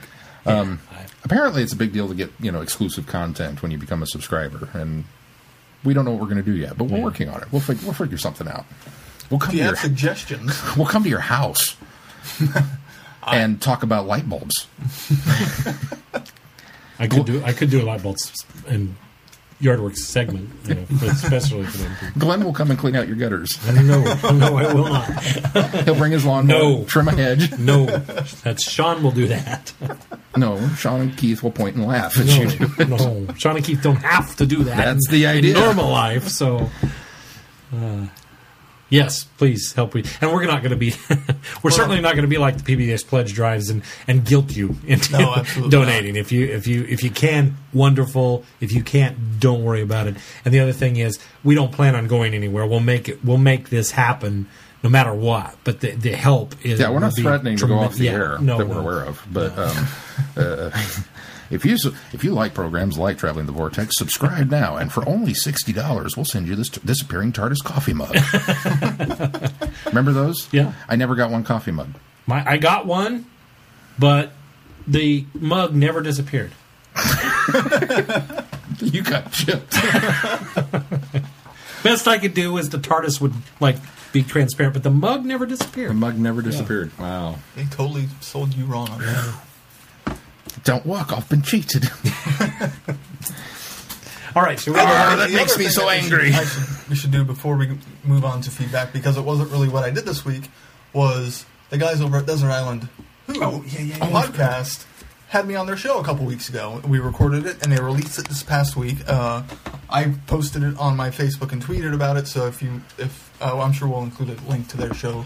That Absolutely. episode. Uh, if you don't, if you're not, as soon as Keith puts it in the show notes, since I'm computerless today. Uh, if you're if you're not familiar with their podcast, they're fairly new. Um, this is their eighth episode that I'm on, and they take the... I guess there's a British game show called Desert Island, and you people choose celebrities that mostly pick eight items to take with them. Uh, so they let you choose eight episodes or stories of Doctor Who, and then two supplemental materials, either a book. Or typically a book and either an audio or something else. So go and listen to that podcast to see what I chose for my eight episodes that I would be stuck on a desert island with. And and even though they borrowed the idea, what a wonderful concept! Oh yeah, it's, it's, fun, it's yeah. quite and, enjoyable. And the two to guys to who do it are really fun to talk to. Yeah. We I had a blast talking with them. Um, so definitely go check them out. And I've listened to their other ones kind of in preparation. Um, it was episode nine I was on, not not uh, eight. They do. They do a great nine. job. You're right. Yeah. yeah. I uh, Conrad and Will, very entertaining guys, and they know their stuff too. Mm-hmm. So. And I've been invited to appear, and should I ever manage to narrow my list down to eight, uh, I'll send it into them. I haven't been invited yet, but um, I'll probably have been invited, been on the show before Sean narrows down his eight. Awesome. Wait, it's eight stories? Eight stories. Two oh, su- eight stories, two supplementals. Not just individual episodes. No. Come on. Well, because I was thinking, man, Seeds of Doom, but that's over half of you know, what I... I am, I am working on it, guys. Okay. Moving on to feedback. Are we sure? I'm sure this okay. time. Uh, Brenda writes in. She writes, Earth Mother, dear Vortex Gang, I know I've been quiet lately, but I don't have anything of interest to contribute to your fun discussions. Still, I continue to listen to your podcast each week. Each, each, that's me, sorry. Each week, and have great laugh. Because I was trying to figure out how she wrote. We. It's four P's and a silent Q. You figure it out. And have a great laugh out loud moments. I don't know what you're talking about ninety percent of the time, since my experience with Big Finish books and comics and games is pretty limited. But you still hold my interest. That's good. You should be proud that you can do that. I'm also preparing for August twenty-third by becoming more steeped in Doctor Who and watching the classic episodes on Hulu Plus. How's you your experience with Howard the Duck? I figure it's worth a few dollars a month to have more Who to love, and I'm watching Sarah Jane Adventures as well. And Glenn, I'm happy to let you know that I not only purchased The Web of Fear and Enemy of the World on iTunes. She wrote Enemy of the State. I just saw that. I knew what she meant. Uh, on iTunes, but also purchased the D V Ds Yay! for my my very first Classic Who D V D purchases. Yeah. Good choices, right. Brenda. Yeah. Since then, I've also added the Who movie to replace my bootleg Yay! copy and to make me an honest woman, and the Five Doctors. Oh. All wow. excellent choices. Yes. Actually, that's four of the eight I would take on a dessert. I know I'm a bit late to the party, but your podcast about Liz Sladen inspired me to send a few observations about the character of Sarah Jane Smith. She greatly benefited from timing. In the early days of television, female characters were often damsels in distress, needing to be rescued as they screamed and cried. They might not be they might be intelligent, but it was always the male lead who came in came to the brilliant deductions and explained everything for the audience and the women in the show. Note that this was also the case in classics on classic Star Trek a lot of the time. Other characters, even Spock, might figure something out, but it was almost always Kirk who articulated the brilliant answer, even if he had to interrupt it, interrupt to do it. Then came Mary Tyler Moore in nineteen seventy, and women on T V were never the same. She was intelligent, self-sufficient, engaged in career, en- engaged in a career in journalism. She was everyone's friend, loyal, funny, and dependable. Doesn't that sound like the description of Sarah Jane as well? All these sorts of female characters started popping up all over T V from then on. I also have a theory as to why Sarah Jane was so beloved to every, but beloved by everyone, usually in a platonic way. To little kids watching her in the seventies, she was like the coolest mom on the block. Liz was in her late twenties, and she was on when she was on this show, so she would have been the very age of many young moms. Older viewers looked on her as either a sister, friend, relative, or someone they wanted to be. Her vibe was one of intelligence, comfort, caring, and fun, the ultimate Earth Mother. Even when she came back in the Sarah Jane Adventures, R T D capitalized on her maternal characteristics with Luke and the other kids in her little gang, because she was so quintessentially human and grounded. Tom Baker was able to push his Doctor even further towards Alien. Be- viewers... Oh, sorry, that was all one thought. Because she was so quintessentially human and grounded, Tom Baker was able to push his Doctor even further toward Alien. Viewers also... Oh, viewers always had a beloved touchstone in Sarah Jane, and Liz Sladen played the character perfectly, embodying those same characteristics herself. That's a very interesting point. I hadn't really, yeah, well said. hadn't really thought That's of that. True. Okay, I need to shake off some tears and move on to happier thoughts. Keith, I took your advice and watched Family Tree with Chris O'Dowd. Yay, I'm glad you watched it. I absolutely loved it and laughed out loud through it. I'm a fan of both O'Dowd and Christopher Guest, so this was the perfect mashup for me. Now I want to return the favor and recommend to you Moon Boy, if you haven't already seen it. I haven't. It's another Chris O'Dowd vehicle, an autobiographical comedy about his childhood growing up in a tiny town in Ireland. The episodes are based on experiences he or his family and friends had in the late eighties and early nineties. The kid who plays the young Chris, called Martin in the series, is also is a, a fantastic little actor, and O'Dowd plays his imaginary friend. It took one episode to get pulled in, but then I couldn't stop watching. There are two series seasons thus far, with a third one in the w- works. I literally watched the two series back-to-back in one day, and then watched all the extras and behind-the-scenes features. It's made exclusively for Hulu Plus, so that's the only place you can see it. Go watch it as soon as you can, and don't forget behind-the-scenes features as uh, behind-the-scenes features. The show is filmed in the town O'Dowd grew up in, and is, uh, and they're both brilliant.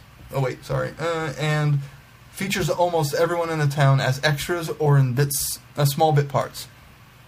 Johnny Vegas and Alan Partridge have parts as well, and they're both brilliant. I can't say enough good things about the show. I'll have to check it out, Brenda.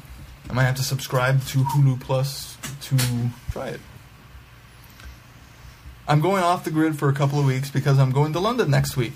I was invited to join a friend's choir singing for a week in the Southwark Cathedral in South London, so I jumped at the chance. I was hoping to catch some of the Who Mania in the World Tour, but I arrived three days after the London events. Oh, so close.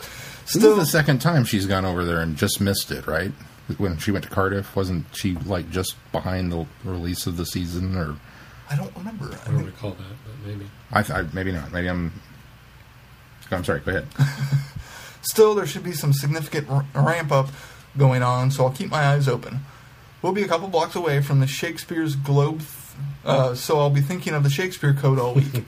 I'll try to find some good swag for you guys while I'm wandering around the city. Yay! Cool. Thank you in advance. According to Sean's childhood memory, it was on every corner. Probably is now. And I'll especially be thinking of Glenn on the evening of August thirteenth. A couple of friends and I are taking the express train to Edinburgh on that day since we won't have to sing in that afternoon. On our free day, we'll be attending the Royal Edinburgh Military Tattoo at Edinburgh Castle. the website, which she includes, describes the event as music, dance, and precision display with the massed pipes and drums, the bands of Her Majesty's Royal Marines, cultural troops, singers, and the poignant refrain of the Lone Piper against the stunning, stunning backdrop of Edinburgh Castle. Just think, thousands of bagpipes in one place. Seriously, check out some of the photos and videos on the website. It's going to be stunning. Have a great few weeks, and I'll be checking in again once I return from across the pond come August twenty-third. Brenda in Atlanta. Brenda, there's something to say about the elegance, elegance and wonderful moment of being there in Edinburgh in a, at, a, at a castle with three thousand bagpipes. And I, as a not-so-much bagpipe fan, could appreciate that and actually would probably be entertained by something like that in the trappings of that setting. However, oh, that's as diplomatic as I thought you were going to go. three thousand in a shopping ball, mall in America, not so much. So, yes, I'm envious of what you're going to do, and in even the bag parts, bagpipes part of it. My problem is the oh, bagpipe part. The bagpipe part. Of it. It's one thing if it's in Edinburgh. It's another thing if it's in the Mall of America.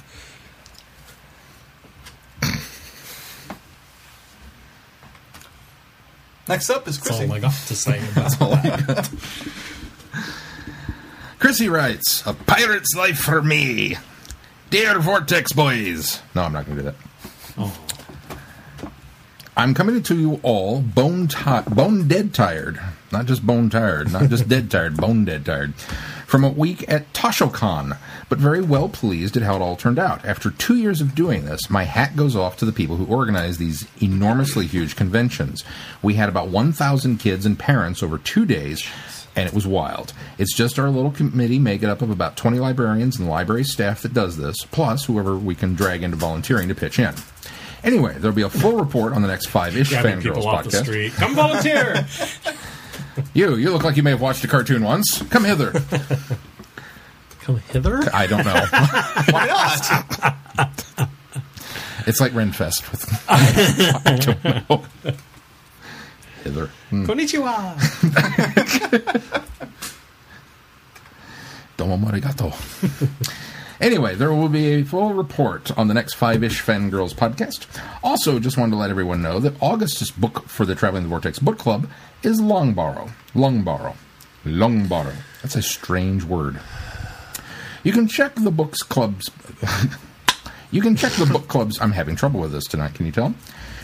I need more rum! You're supposed to go... Oh, she spelled it differently. You can check the book club's page for all pertinent information, including how to get a copy of the book, as it is woefully out of print. The poll for next month's book will be going up shortly, I hope. Here's a direct link to the book club page so that people can find it easily, and we will include that in the show notes. I'm right, Keith? so yep. saddened right, Glenn? By the fact that you're taking notes. I mean, I'm so saddened by the fact that that's the Lumboros this month. Because I've actually been pushing for it since this started. I think I voted for it every month that it's been on the poll. And now, in August, I've got so much on my plate, I'm not going to be able to get to it. Uh, what poor timing. And not, not, not, to, not to Chrissy's uh, fault in, in any way, but we had to put a book on the schedule this month, this month, didn't we? Yeah. Way to go, Sean. Of course, Sorry. It wasn't for lack of us trying to get it put on the... injected into the book club instead. That was partly my point. Was I knew any other book I wasn't going to get? I'm not. I can't even get through Harvest of Time this month. I got so much going on. I'm sorry, Gilbert. I won't climb on a water tower. Anyway, with all the insanity of the past week, I haven't gotten a chance to rewatch The Space Museum, but I do have a few things to say about it. I know this story isn't consistently ranked high on many fans' to-watch list, but it's one that I enjoy immensely. For starters, the first episode is a fantastic concept. Team TARDIS arrives at their destination long after they've already arrived. That could really be a difficult concept to convey on T V, but I think they pulled it off beautifully. Then the time track catches up with them, and they have to spend the rest of the story trying to avoid their inevitable future of becoming exhibits in a museum. And here, I think, is where they have the most fun with these characters. I don't think I'm getting into too many spoilers by saying this is Ian and Barbara's second-to-last story. I'm kidding. Spoilers. In New Who, it's become customary that a companion's last couple of stories be these really heavy and intense narratives. But I like that Ian and Barbara, arguably two of the best companions ever to be in the show, get to have fun on their final outings. Not fun in the traditional sense of, it's a party up in here, but that the Space Museum especially...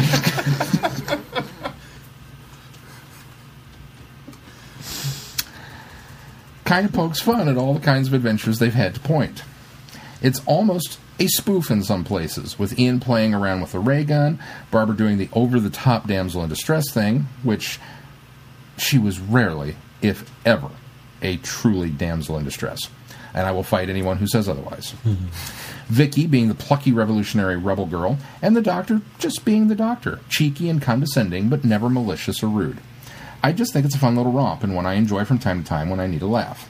Also, points for the appearance of Boba Fett, a k a. Jeremy Bullock. Doctor Who and the Pirates. This is one of my top ten favorite Big Finish audios, which actually has about thirty stories on the list, so take that for assertion for what it's worth. Not just because Part three suddenly becomes a Gilbert and Sullivan musical, not just because it's Pirates, not just because it's Six and Evelyn, it's actually a combination of all those things, plus the fact that it's a silly story, but it still has very serious purpose in it. Mm-hmm. The story isn't necessarily about the Doctor and Evelyn's adventures with the Pirates, it's about Evelyn coming home to grieve a loss, and finding out that one of her students is grieving a loss of her own, and Evelyn is determined to help Sally through this difficult situation. And I don't know about other people, I may very well be in the minority here, but when I'm having a hard time, the best thing I can do is find a story to enjoy. Whether it's a book or a movie or a T V show or an audio play or whatever. If I can find a piece of fiction that takes my mind off things, the sillier the better, I'll usually be okay. And that's what I love about this story. It's kind of an affirming thing for me that's totally fine to deal with in tough times and fictional stories to try and get away from the thing that's making me miserable. And, silly, and singing silly songs doesn't hurt either. Although I have to say, if all musicals are supposed to have happy endings, what the heck happened with Les Mis? That's all I've got this week. Hopefully I don't forget about anything else. Didn't forget about anything else. But I'll write to you guys next week. Have a good one. Chrissy. Didn't they give off a whole list of yeah, other... Sally says she yeah. pointed out ones was there. Including Les Mis. Oh, was Les Mis one of them? I believe so. I know Evita was one of them. Yeah, and Evita. There was another Lloyd Webber one. Um, Phantom, wasn't it? No, I don't think it was Phantom. Phantom doesn't it. have a happy ending. I can't remember... What the other one was that the, she alluded to, but Chrissy, you're absolutely right about the, the the kind of changing your mood by surrounding yourself with something you love. There have been well, more than one occasion when you know I've just gotten into a real funk, and the only thing that would get me out of it is a little Flash Gordon. And so I would, three o'clock in the morning, I'm sitting there watching Flash. Just yeah, I'm in a better mood now. Yeah. Usually about the time Brian Blessed shows up, and starts yelling. What does he yell? Gordon's about? alive! That's one of them. Die! That's the other. Okay. All right. Thank you, Chrissy. Thanks, Chrissy. Next up and is... And then finally is Holly. Holly writes, one eighty-eight Space Museum and Doctor Who and the Pirates. Hey, guys. Let me... Oh, let the countdown begin. Less than a month away until Series eight of Doctor Who. I'm really looking forward to it. Space Museum. A fun adventure with the Doctor and Team TARDIS. You know things are going to be interesting when Vicky tells them that she broke a cup of water and then it instantly comes back together. Landing in the Space Museum and at first not being able to touch anything or even being seen is a cool plot device. Uh, the not being able to touch things, okay, a little problematic, but uh, not being able to be seen, I consider that a bit of a bonus. Invisibility cloak without having one. Lobos and the Morlocks are quite the interesting group. I do have to admit, I was chuckling at the Doctor when he hid inside the Dalek when the rebels were trying to find him after the after he escaped. The Doctor's little showdown, as well with Lobos and the chair that showed images of the thoughts in his brain, was a nice touch, as well as the Doctor could easily manipulate it. Sometimes the Doctor can be... Sorry, my bifocals are not working well tonight. Sometimes the doctor, yeah, sometimes the doctor can be, be a little too crafty for his own good. Ian's picked up a few more moves when fighting the Morlocks and are surrounding the TARDIS. Yeah, that might help. No, I, that's still small from back there, though. Oh, wait, this worked. I just turned my phone sideways, and it's okay now. Okay. Uh, the ending with the Daleks showing up was a little bit of a surprise. Okay, I admit I wasn't pl- paying too too much attention to the D V D cover when I popped in the top the D V D into my player. Have we reviewed the chase yet? Just wondering. Nope, that's still on the list. I'm assuming all of this on the cover is actually from the chase, because nothing looks like it, none of it looks like the Space Museum. There was a Dalek in Space Museum. Well, that, that was it. But everything else, look at all the little stuff on it, like a building and all sorts of stuff. Not a part of the Space Museum. They completely ignored the Space Museum. They completely in the ignored the well, Space Museum. Well, and I wonder is because it's the Space Museum of the Chase is because but the Space Museum is not a popular story. I think it was a probably an add-on to get it. I think that's out exactly there. Why. Yeah. yeah. Other ones they've kind of done a combination of things for the cover when it's more than one story. Yeah. Doctor Who and the Pirates. A cool premise for an audio adventure. The musical episode that we never got on screen. Love how Evelyn. Um, excuse me, Evelyn goes to the flat of one of her students for a visit and is not getting the subtle hint that she's really not wanted, sits right down and starts to tell her a tale of her, advent- of the, of her adventure with the Doctor on a pirate ship. There were quite a few nods to some of his past adventures and, of course, how he doesn't like to talk about all the, talk all about the London Fire. Can't say that I blame the Doctor all that much on that one. Uh, this one really kept my interest. Kudos to the writers to fit their lyrics to those of the songs that they were using. Looking forward to hearing everyone's thoughts on these two stories. Holly from Wisconsin. Thank you, Holly. I, I literally laughed out loud when she was going on and on and on about the Doctor being a name dropper and this and the other thing and then the Fire London.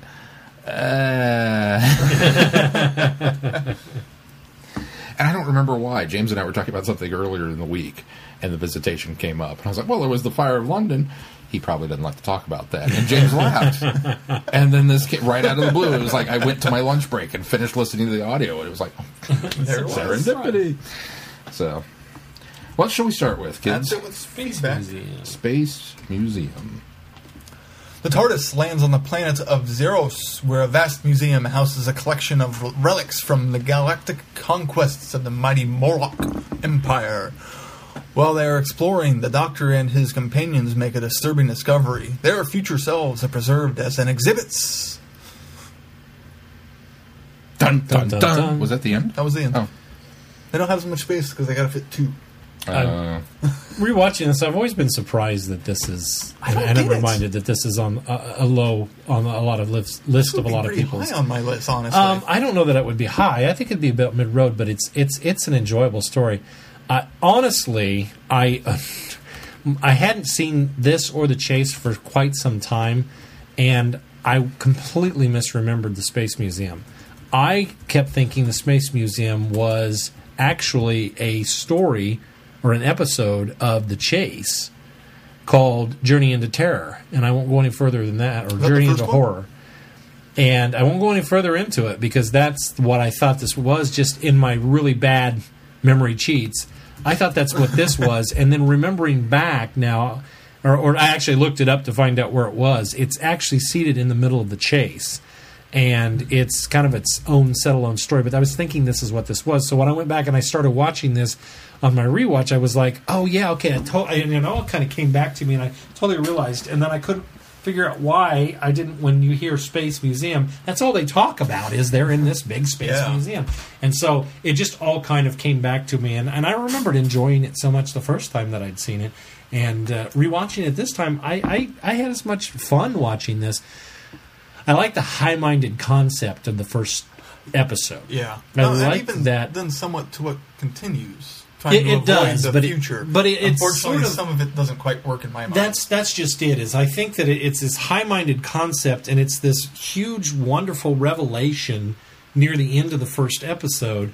And then beyond that, when they finally catch up, it's kind of just, yeah, we have to change the future, you have to change the future. But it's almost a little more down-to-earth, and it's a little more, maybe, I don't want to say understandable or layman at that point. Yeah. But from that point on, it gets a little more layman well, than, than that first concept. The layman almost doesn't quite explain it properly.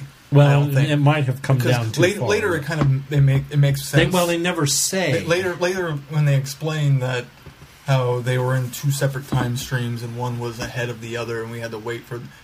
It wasn't until they made that explanation, I was like, but how can you wait for yourself to show up if you're already in the future? That's, that's the, the part I that's had, the problem I, I have with it is, is I wouldn't have had so much a problem if we'd have seen them actually arrive.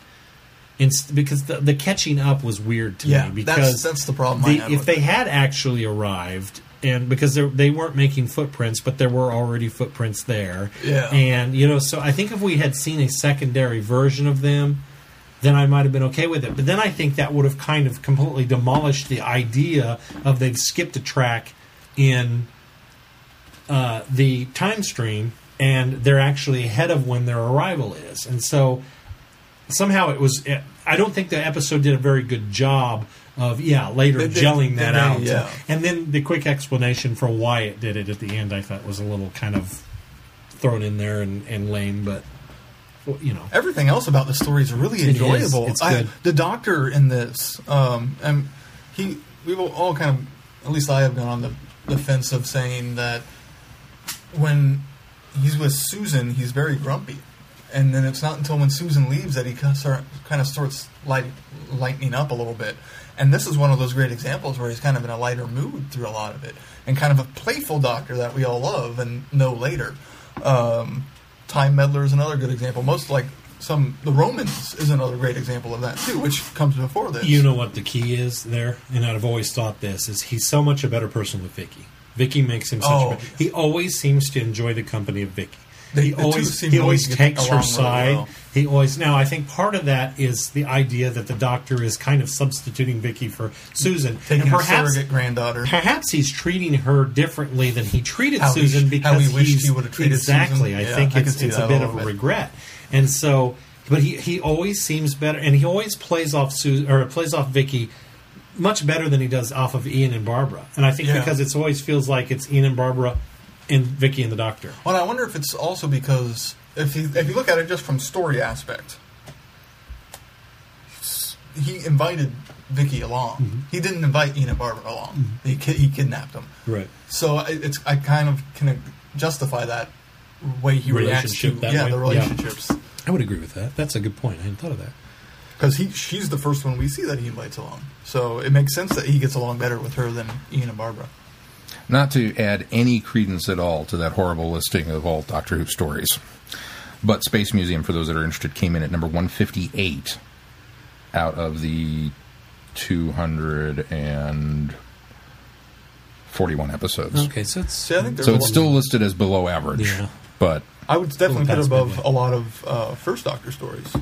It would probably be in my top ten First Doctor stories. So I, I didn't rank ten, it as low so. as... Okay, well, you can, well you they're say, probably you really only say that about uh, Troughton, and it'd be true. keep, keep in mind, though, that that same list had Enemy of the World in the bottom twenty. So, oh, you see, that's that's so, completely wrong. For, for, for what it's worth, um, I you know, I told Keith when we put this on the schedule because he he was fretting a little bit about well, how much of it is a direct lead-in to the chase, and shouldn't we do those together?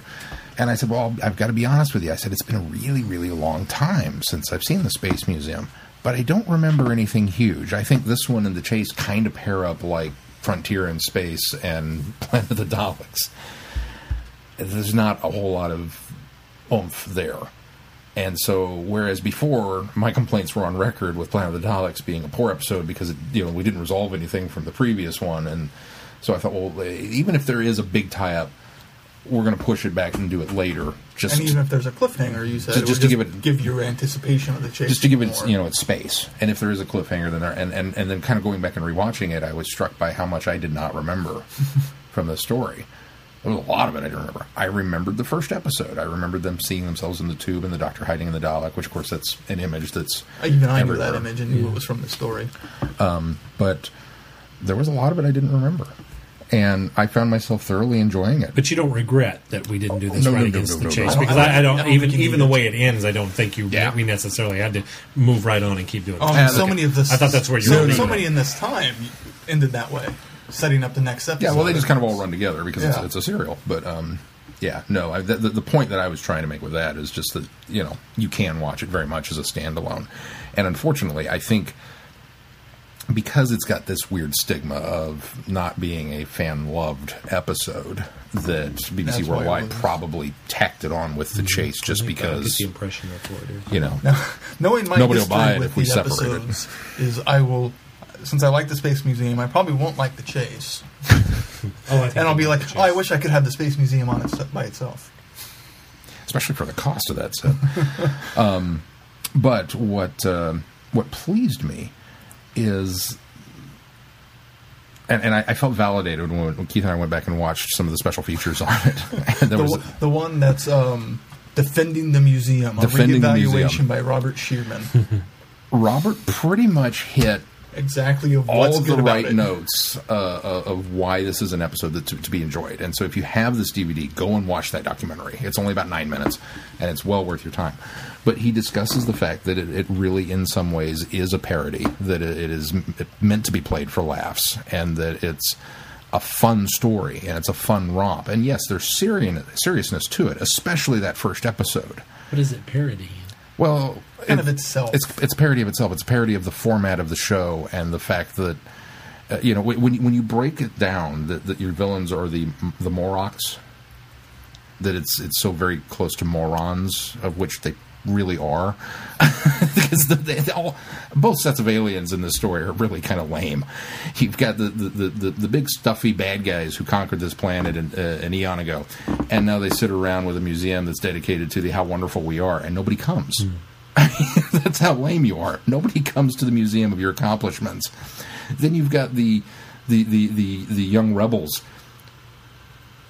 who can't organize anything.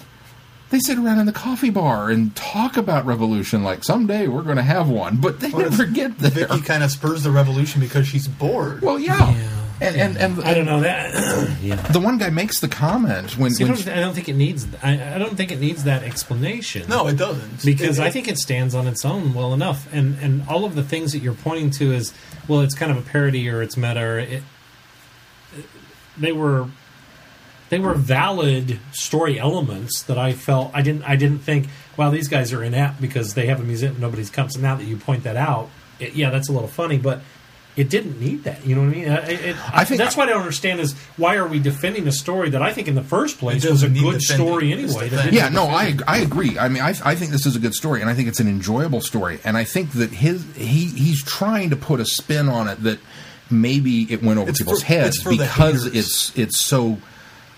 self-referential because it is very aware of what it's doing, but it's almost so subtle about how it's going about being self-aware of what okay. it's doing that they didn't get it. And so I thought, well, maybe that's, you know, maybe that's maybe. the valid point. But he's he's really trying to hammer down on the people who hate this story. Like, oh, Space yeah. Museum sucks.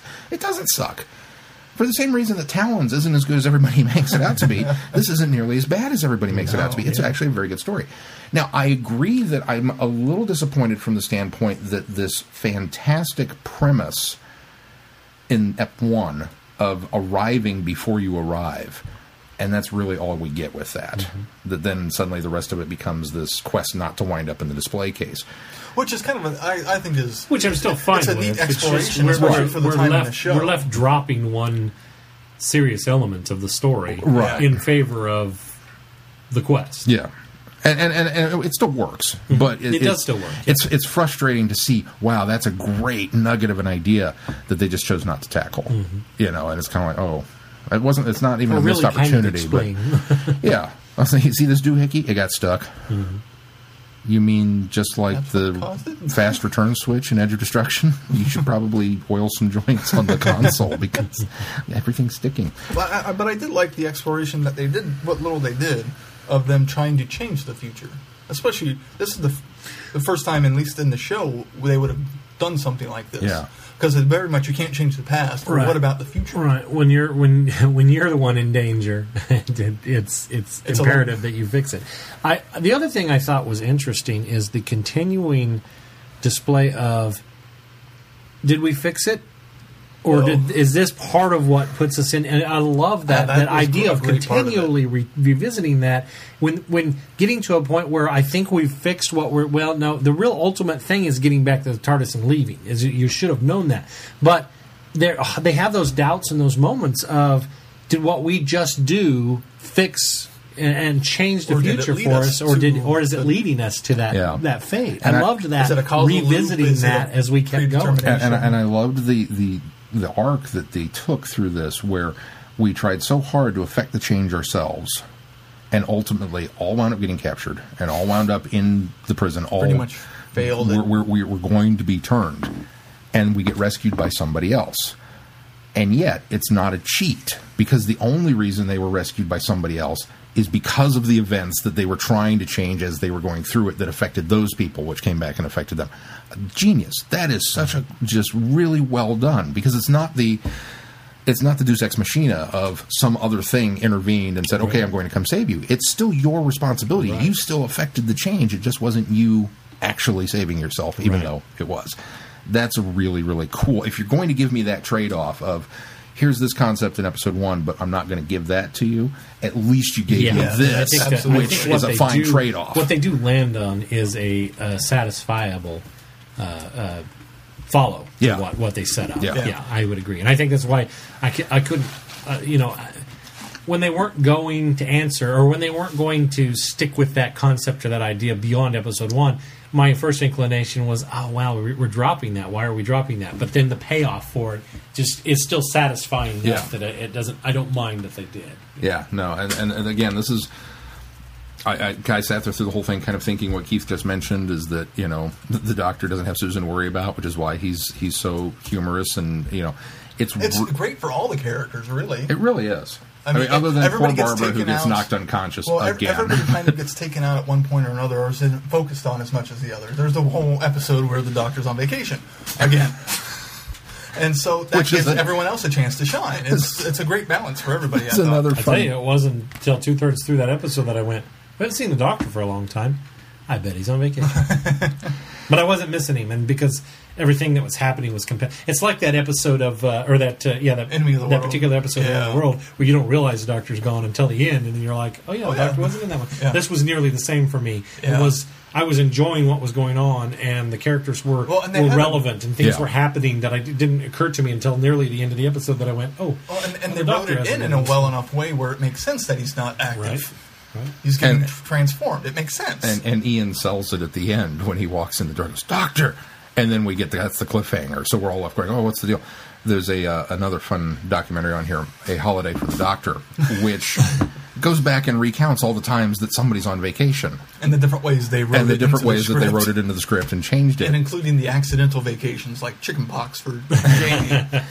and, and and Keith and I laughed uproariously through this thing, because it was like, how funny that we've been picking this thing apart every time somebody's gone, and we're going, oh, and somebody's on holiday. And there's a whole documentary about, yeah, these people left because this show was in production twenty-four seven. And there yeah. were a couple we didn't realize that they were actually on holiday. Like Dalek Invasion of Earth, I think, was one that they talked about that we didn't realize back when we reviewed it that the doctor wasn't there. That's the one where he falls and hits his head. Yeah, but we yeah. didn't know he was on holiday. Yeah, we did. Did we? We've, we've I didn't discuss that. Yeah, uh, there was one that we were both were like, oh yeah, we didn't know that. Yeah, he went to Spain. Well, that's always where he goes. That's that's, that's his holiday vacation. He goes to Spain. Yeah, we did. We discussed that one. I okay. remember that. I, there was one I remember. I don't remember which one it was now, but there was one where. Maybe it was the fact that he hurt himself in that one. There was one where the doctor hurt himself, and that's why he wasn't in it. But that was the ramp on the well, that, that's ship, where and he that hurt, was later. That's, that's where he hurt himself. Yeah, but that was after he had... I thought it was before. That was after they had written him... The way they, hit his they, head the way they presented it would make no, it sound... No, that's, that's why he hit that, his head. Because oh, he hurt that, himself that, that, on the ramp. You're right. But the that's scene where he's going up he the ramp and he falls was, was later in the story. That's why I was confused. Go watch the documentary. It was interesting. Okay. The way they presented it is he fell off the ramp or, or hurt himself, hurt, hurt himself, himself coming right, down the ramp. That. And then he came back the next week and was struggling with it. And then they decided, we're not going to oh, keep okay. going. We're going to knock this. you so out. We'll, knock, okay. we'll knock you out. And that's why he hit his head. And okay. So the vacation in Spain was apparently so that he could uh, recover, you know, recover. recover his injuries. Yeah. Okay. One thing I also kind of liked about this story was a lot of Who is very fast-paced, and that, there's nothing wrong with that. This was very calm and kind of chill. I thought. I felt very... It was kind of a breath of air, like a, a relaxing beat in a season, it almost felt like. Like, it kind of ramped up near the end, and there was a permanent threat, but it was mostly them just kind of wandering a little bit. I think because the, the emanating threat was always there, maybe it didn't seem... It, it's not a hyper thread. It was just kind of a thread. Sometimes when they really get into some story development and it slows down, I, do, I start to notice. And I didn't notice in this one. I mean, it just... And I think part of that was because of the imminent threat. Now, they do spend the whole first episode not not in danger. Not well, and then they spend most of the so second episode exploring. and how, uh, so many other ones of them trying to find their way out, right, too. Right. It's not until they kind of truly meet up and... In but the there's, a lot, of, there's and, a lot of and how, and how there's much a lot of, of running is. and hiding in the fir in the second one though, yeah. when they do realize they can be seen. Well, and I mean you're still stuck with the, the, the tropes, the escape, and then you know the, the, or the hiding in the Dalek, and hey, look, I I fooled them and I got out of this, and then walking out the door and getting captured by the other guys. I mean, yeah. so it's like, oh well, that was short lived. I mean, you, you still get those kind of things, and the wonderful bit with the sweater and let's unravel the good cardigan. That was cool. Only uh, to have that not avail themselves of really anything. And, oh, look, there is work. the out. No, but it did, yeah. That's yeah. what it was. The nice, there there, the nice there is payoff. the out. Oh, you didn't think this worked. Here and then go. they get captured, you know. But it's just... Um, so, I mean, you, you get those kinds of things in it. But I, I kind of agree with you. That, and it, maybe that ties in with it. Maybe the, it's not that it's a lackadaisical pace. It, because there is a threat and there is a danger. It's there, but it's just... And they very much feel it. I mean, Ian verbalizes it several times. That, oh, and there's a couple times... What do we do to not wind up in a case? Ian and yeah. Barbara snap at each other and have a oh, buried yeah. couple moments. But following that with the chase, which, as the title implies, is going to be a little more frantic...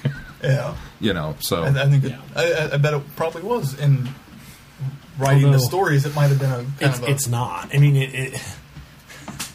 It's really not because the chase is actually built up around three different, three or maybe four different stories yeah. too. So. But yeah, I, I very very happy with this. I, I don't understand why. Fandom yeah, at large is sour on the story, and I'm, I'm very pleased from the feedback that we got that you know most of our listeners seem to be on our side with it. That yeah. they, you know they enjoy it as well, so it's a good one. It's kind of actually I'm kind of glad that it's on a disc with the or a, yeah the set with the chase because to me it's almost a twofer. Even though this is one of the more expensive ones because it's a three disc set, it's still not near as expensive as some of the stories that you would get with two or three stories like in a box set or something like that. So it's actually a manageable amount for two really solid stories. Yeah, so, I'll give you that. Yeah. Anything else? I don't think so. Let's move on to Doctor Who and the Pirates. Oh, no. You are going to sing. Well, yes, I am. I am the very model of a Gallifreyan buccaneer. I've information on all things the Gallifreyan holds, Monsieur. I've linked it to the matrix through its excitonic circuitry. I understand dimensional and relative chronometry. I'm very well acquainted, too, with matters of the capital. I'll give you a verse and chapter on Panopticonian protocol. I've been into the Death Zone and I played the game of Rassilon. Rassilon? Rassilon? Rassilon? Aha. With pestilential monsters that I got a lot of hassle from. With pestilential monsters that he got a lot of hassle from. With pestilential monsters that he got a lot of hassle from. With pestilential monsters that he got a lot of hassle, hassle from. All aboard, me hearties, for a rip-roaring tale of adventure on the high seas. There will be rum for all and sea shanties galore as we travel back in time to join the valiant crew of the good ship Sea Eagle, braving perils, pirates, and paraplectic old ski dog known only as the Doctor. Gasp as our Gallifreyan buccaneer crosses swords with the fearsome Red Jasper, scourge of the seven seas and possessor of at least one wooden leg. Thrill as evil Evelyn, the pirate queen, sets sail on search of buried treasure with only a foppish ship's captain and an innocent young cabin boy by her side. Marvel at the melodic... melodic uh, I screwed up that word. Mayhem, which ensues as we sail melo no, melodious. Melodious, yeah. Mayhem, which ensues as we sail the ocean blue, and wonder why Evelyn still hasn't realized that very few stories have happy endings. Dun, dun, dun! Arr, arr, arr. And you lied at the beginning of this show. You actually do do a good pirate voice. That was good. That was good.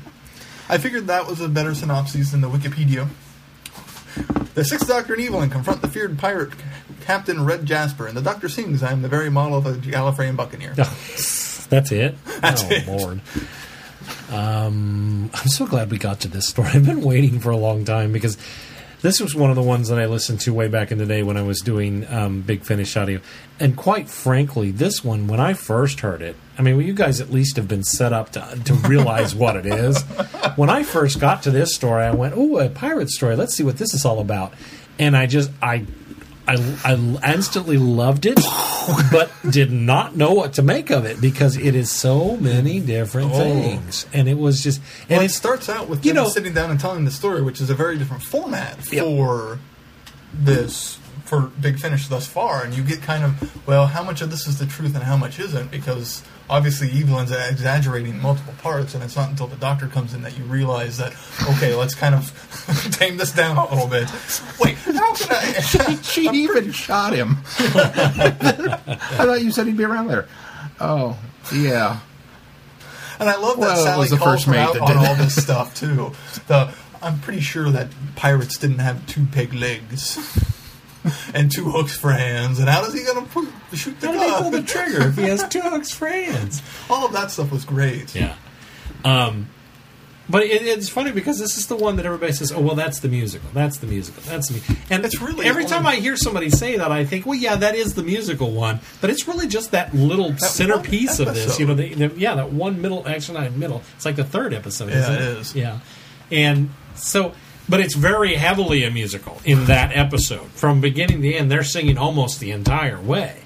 And so, and I always think, you know what, I'm kind of glad that people say, well, that's that musical one. Because you know what, when you get to it, then it's so different. Then you know it's you know yeah. it's coming, at least. Well, and it's so different, too, that, that you're caught, you're still caught off by, you're caught on, you're still caught by surprise by it because of the structure of it, the weight of it. The heaviness even, of even it, all the lightness of it, the funness of it. I mean, just all of the different things about it. Even going into it, all of our discussions about it, you mentioned that he sings the song. I thought it was going to be that niche. I didn't know it was going to be a full episode of songs.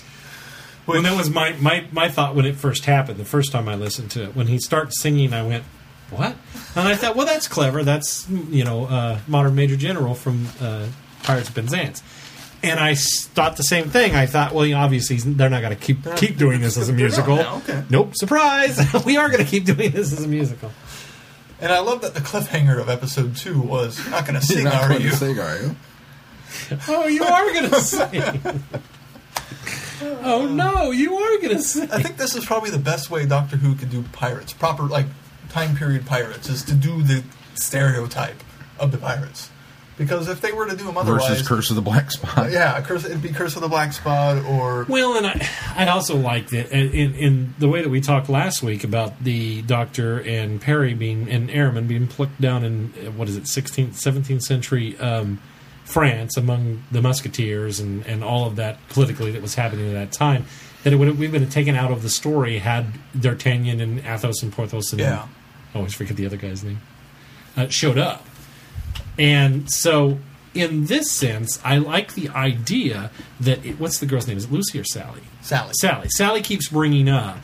Well, that's not historically accurate. That's not historically accurate. accurate. That's not... You, you're a you, history teacher. You should yeah, know better. You're, you're using allegories that are in the Lewis, uh, Robert Louis Stevenson you know, version of... That, yeah. that were, you know, it's what, exaggerated it's for that. And I love that. Yeah, from exactly. a pirate story. And I love that she's taking the the... the historical accuracy and melding it with the idea, the fantasy of pirating. And I, I like that she's doing that, and, and it, it works so well for the story, especially from the aspect of underneath the layer of the story is a really heavy, serious oh, yeah. issue.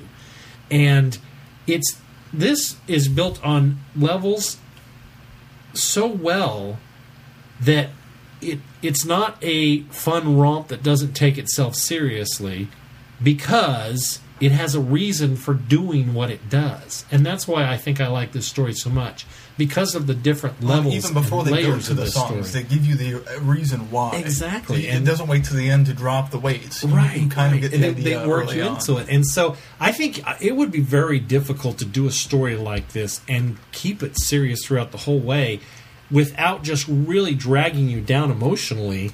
And so this one strikes that wonderful balance of taking two extremes and, and creating this wonderful story with, with these multiple layers in it. I, and that's just that's well-done storytelling. It's really the kicker is that we, we, we get the different format. We get the, you know, the storytelling. We get the musical. We get all these fun, fluffy pirate bits and the over-to-the-top performances and the insanity.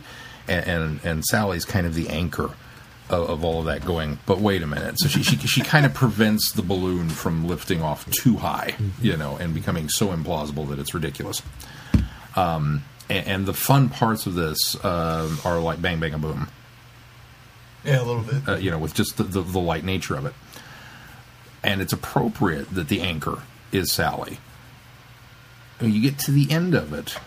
And, and I'll, I'll be honest, as we were kind of very quickly wrapping everything up in part four, I found myself growing a little disillusioned with the story. Because it seemed like we'd spent a lot of time running around with these pirates and having these grand adventures, only to very, very quickly wrap it all up. Here's the info dump. Here's what happened to them. Boom. End of story. Because we don't need to tell that part of it anymore. Because uh, um, the kid, what's his name? Jim. Jim. Jim. Because Jim's dead. Jim London. Uh, yeah. And and th- that's the end of it. And that Evelyn's a little older and a little wiser and a little more tired now. And I was like, I'm going to feel very disappointed if this is where we leave this. But it's the last two minutes where we finally get around to the business of why we came to mm-hmm. see Sally and the implications of the letter mm-hmm. that she posted to Evelyn. Yeah. That really just, with the final, you know, the final mortar going up of the brickwork of the foundation of this right, thing, but right. we didn't tell you that until the end of it. And it justified everything. Yeah, oh, I, sudden, I suddenly didn't care that we wrapped up the pirate story mm-hmm. because we didn't need to talk about that anymore. This was just the distraction of because yeah. guess dawn. What? This is what the story is. Yeah, that's where you you this do that. You go yeah, and, and that part of it was genius. And this the is, Doctor is so eloquently acted and portrayed in that the, the, oh, those last moments of that is probably one of his best speeches with Sally he has. Was just yeah incredible. I I, I, I thoroughly loved that. It was just.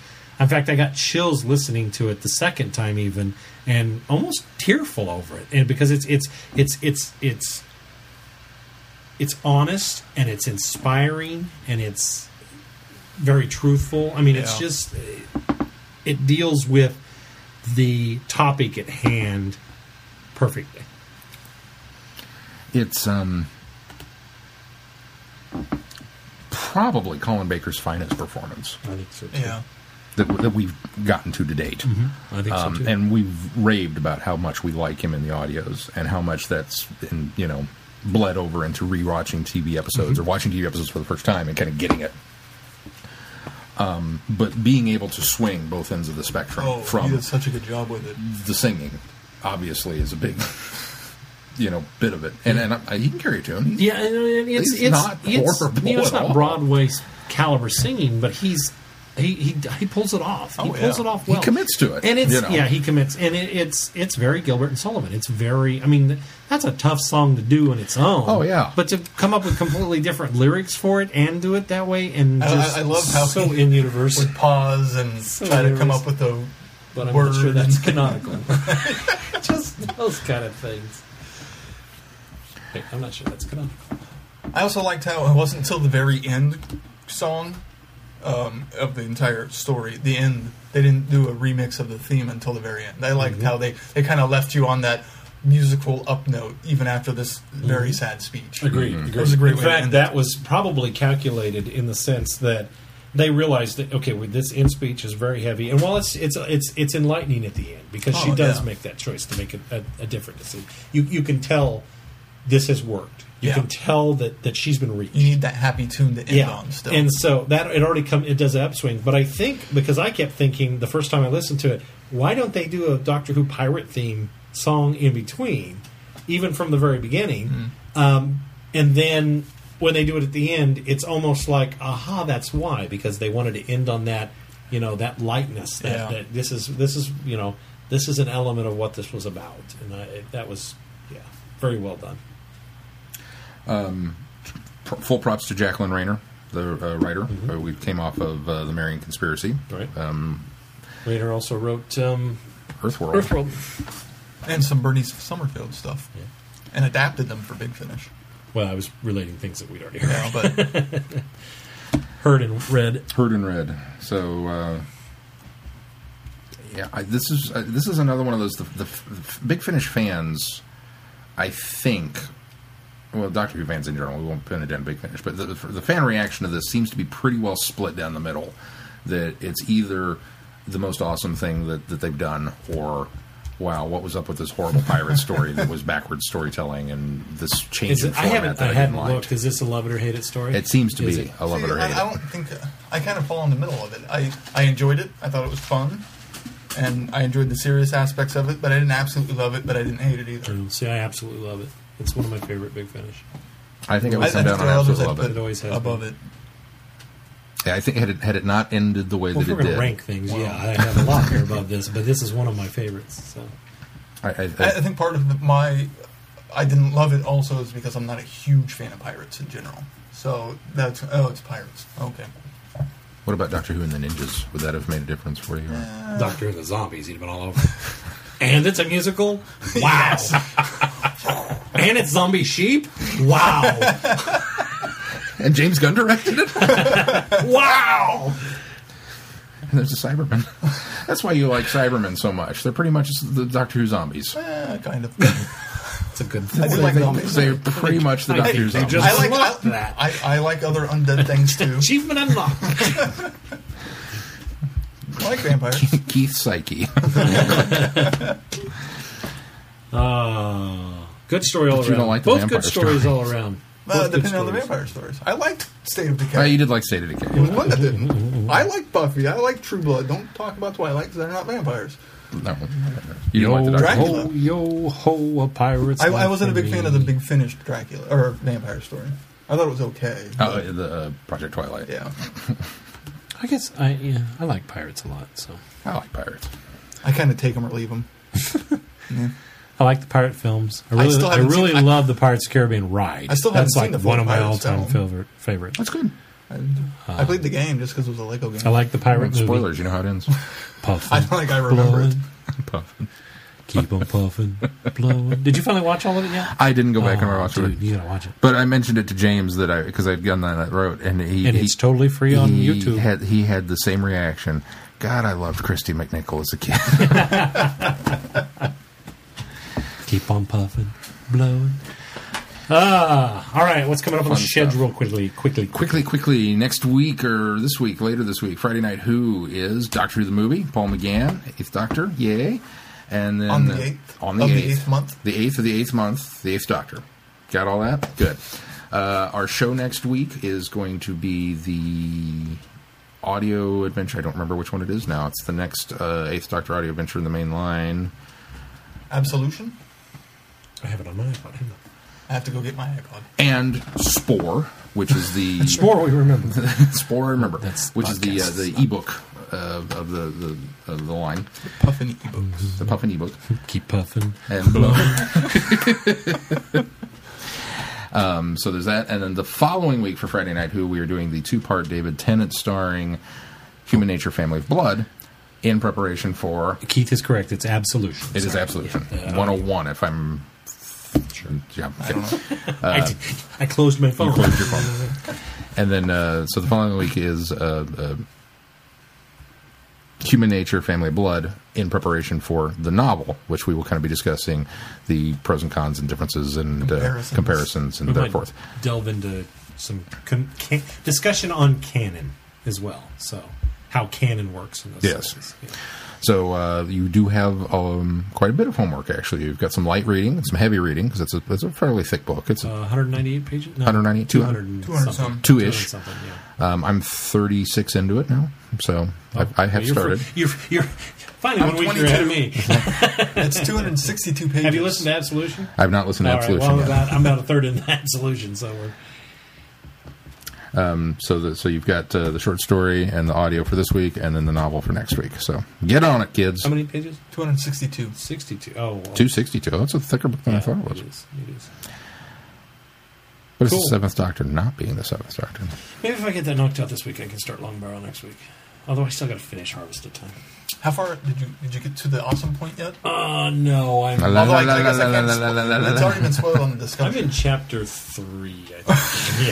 Yeah, I just haven't. I I pick up a little bit, a little time. It's it's hard to get into. I, I, the pr the um, prologue was amazing, and it just I read through it just speedily, and I loved it. It was so engaging.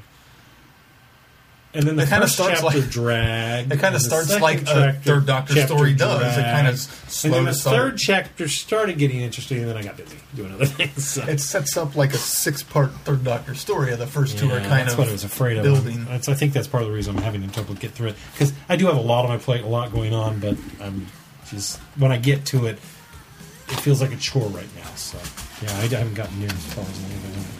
All right, well, that's enough of that. And that's going to do it for this week. Until next week, I'm Glenn. I'm Sean. I'm Keith. Arr. Arr. Be seeing ya.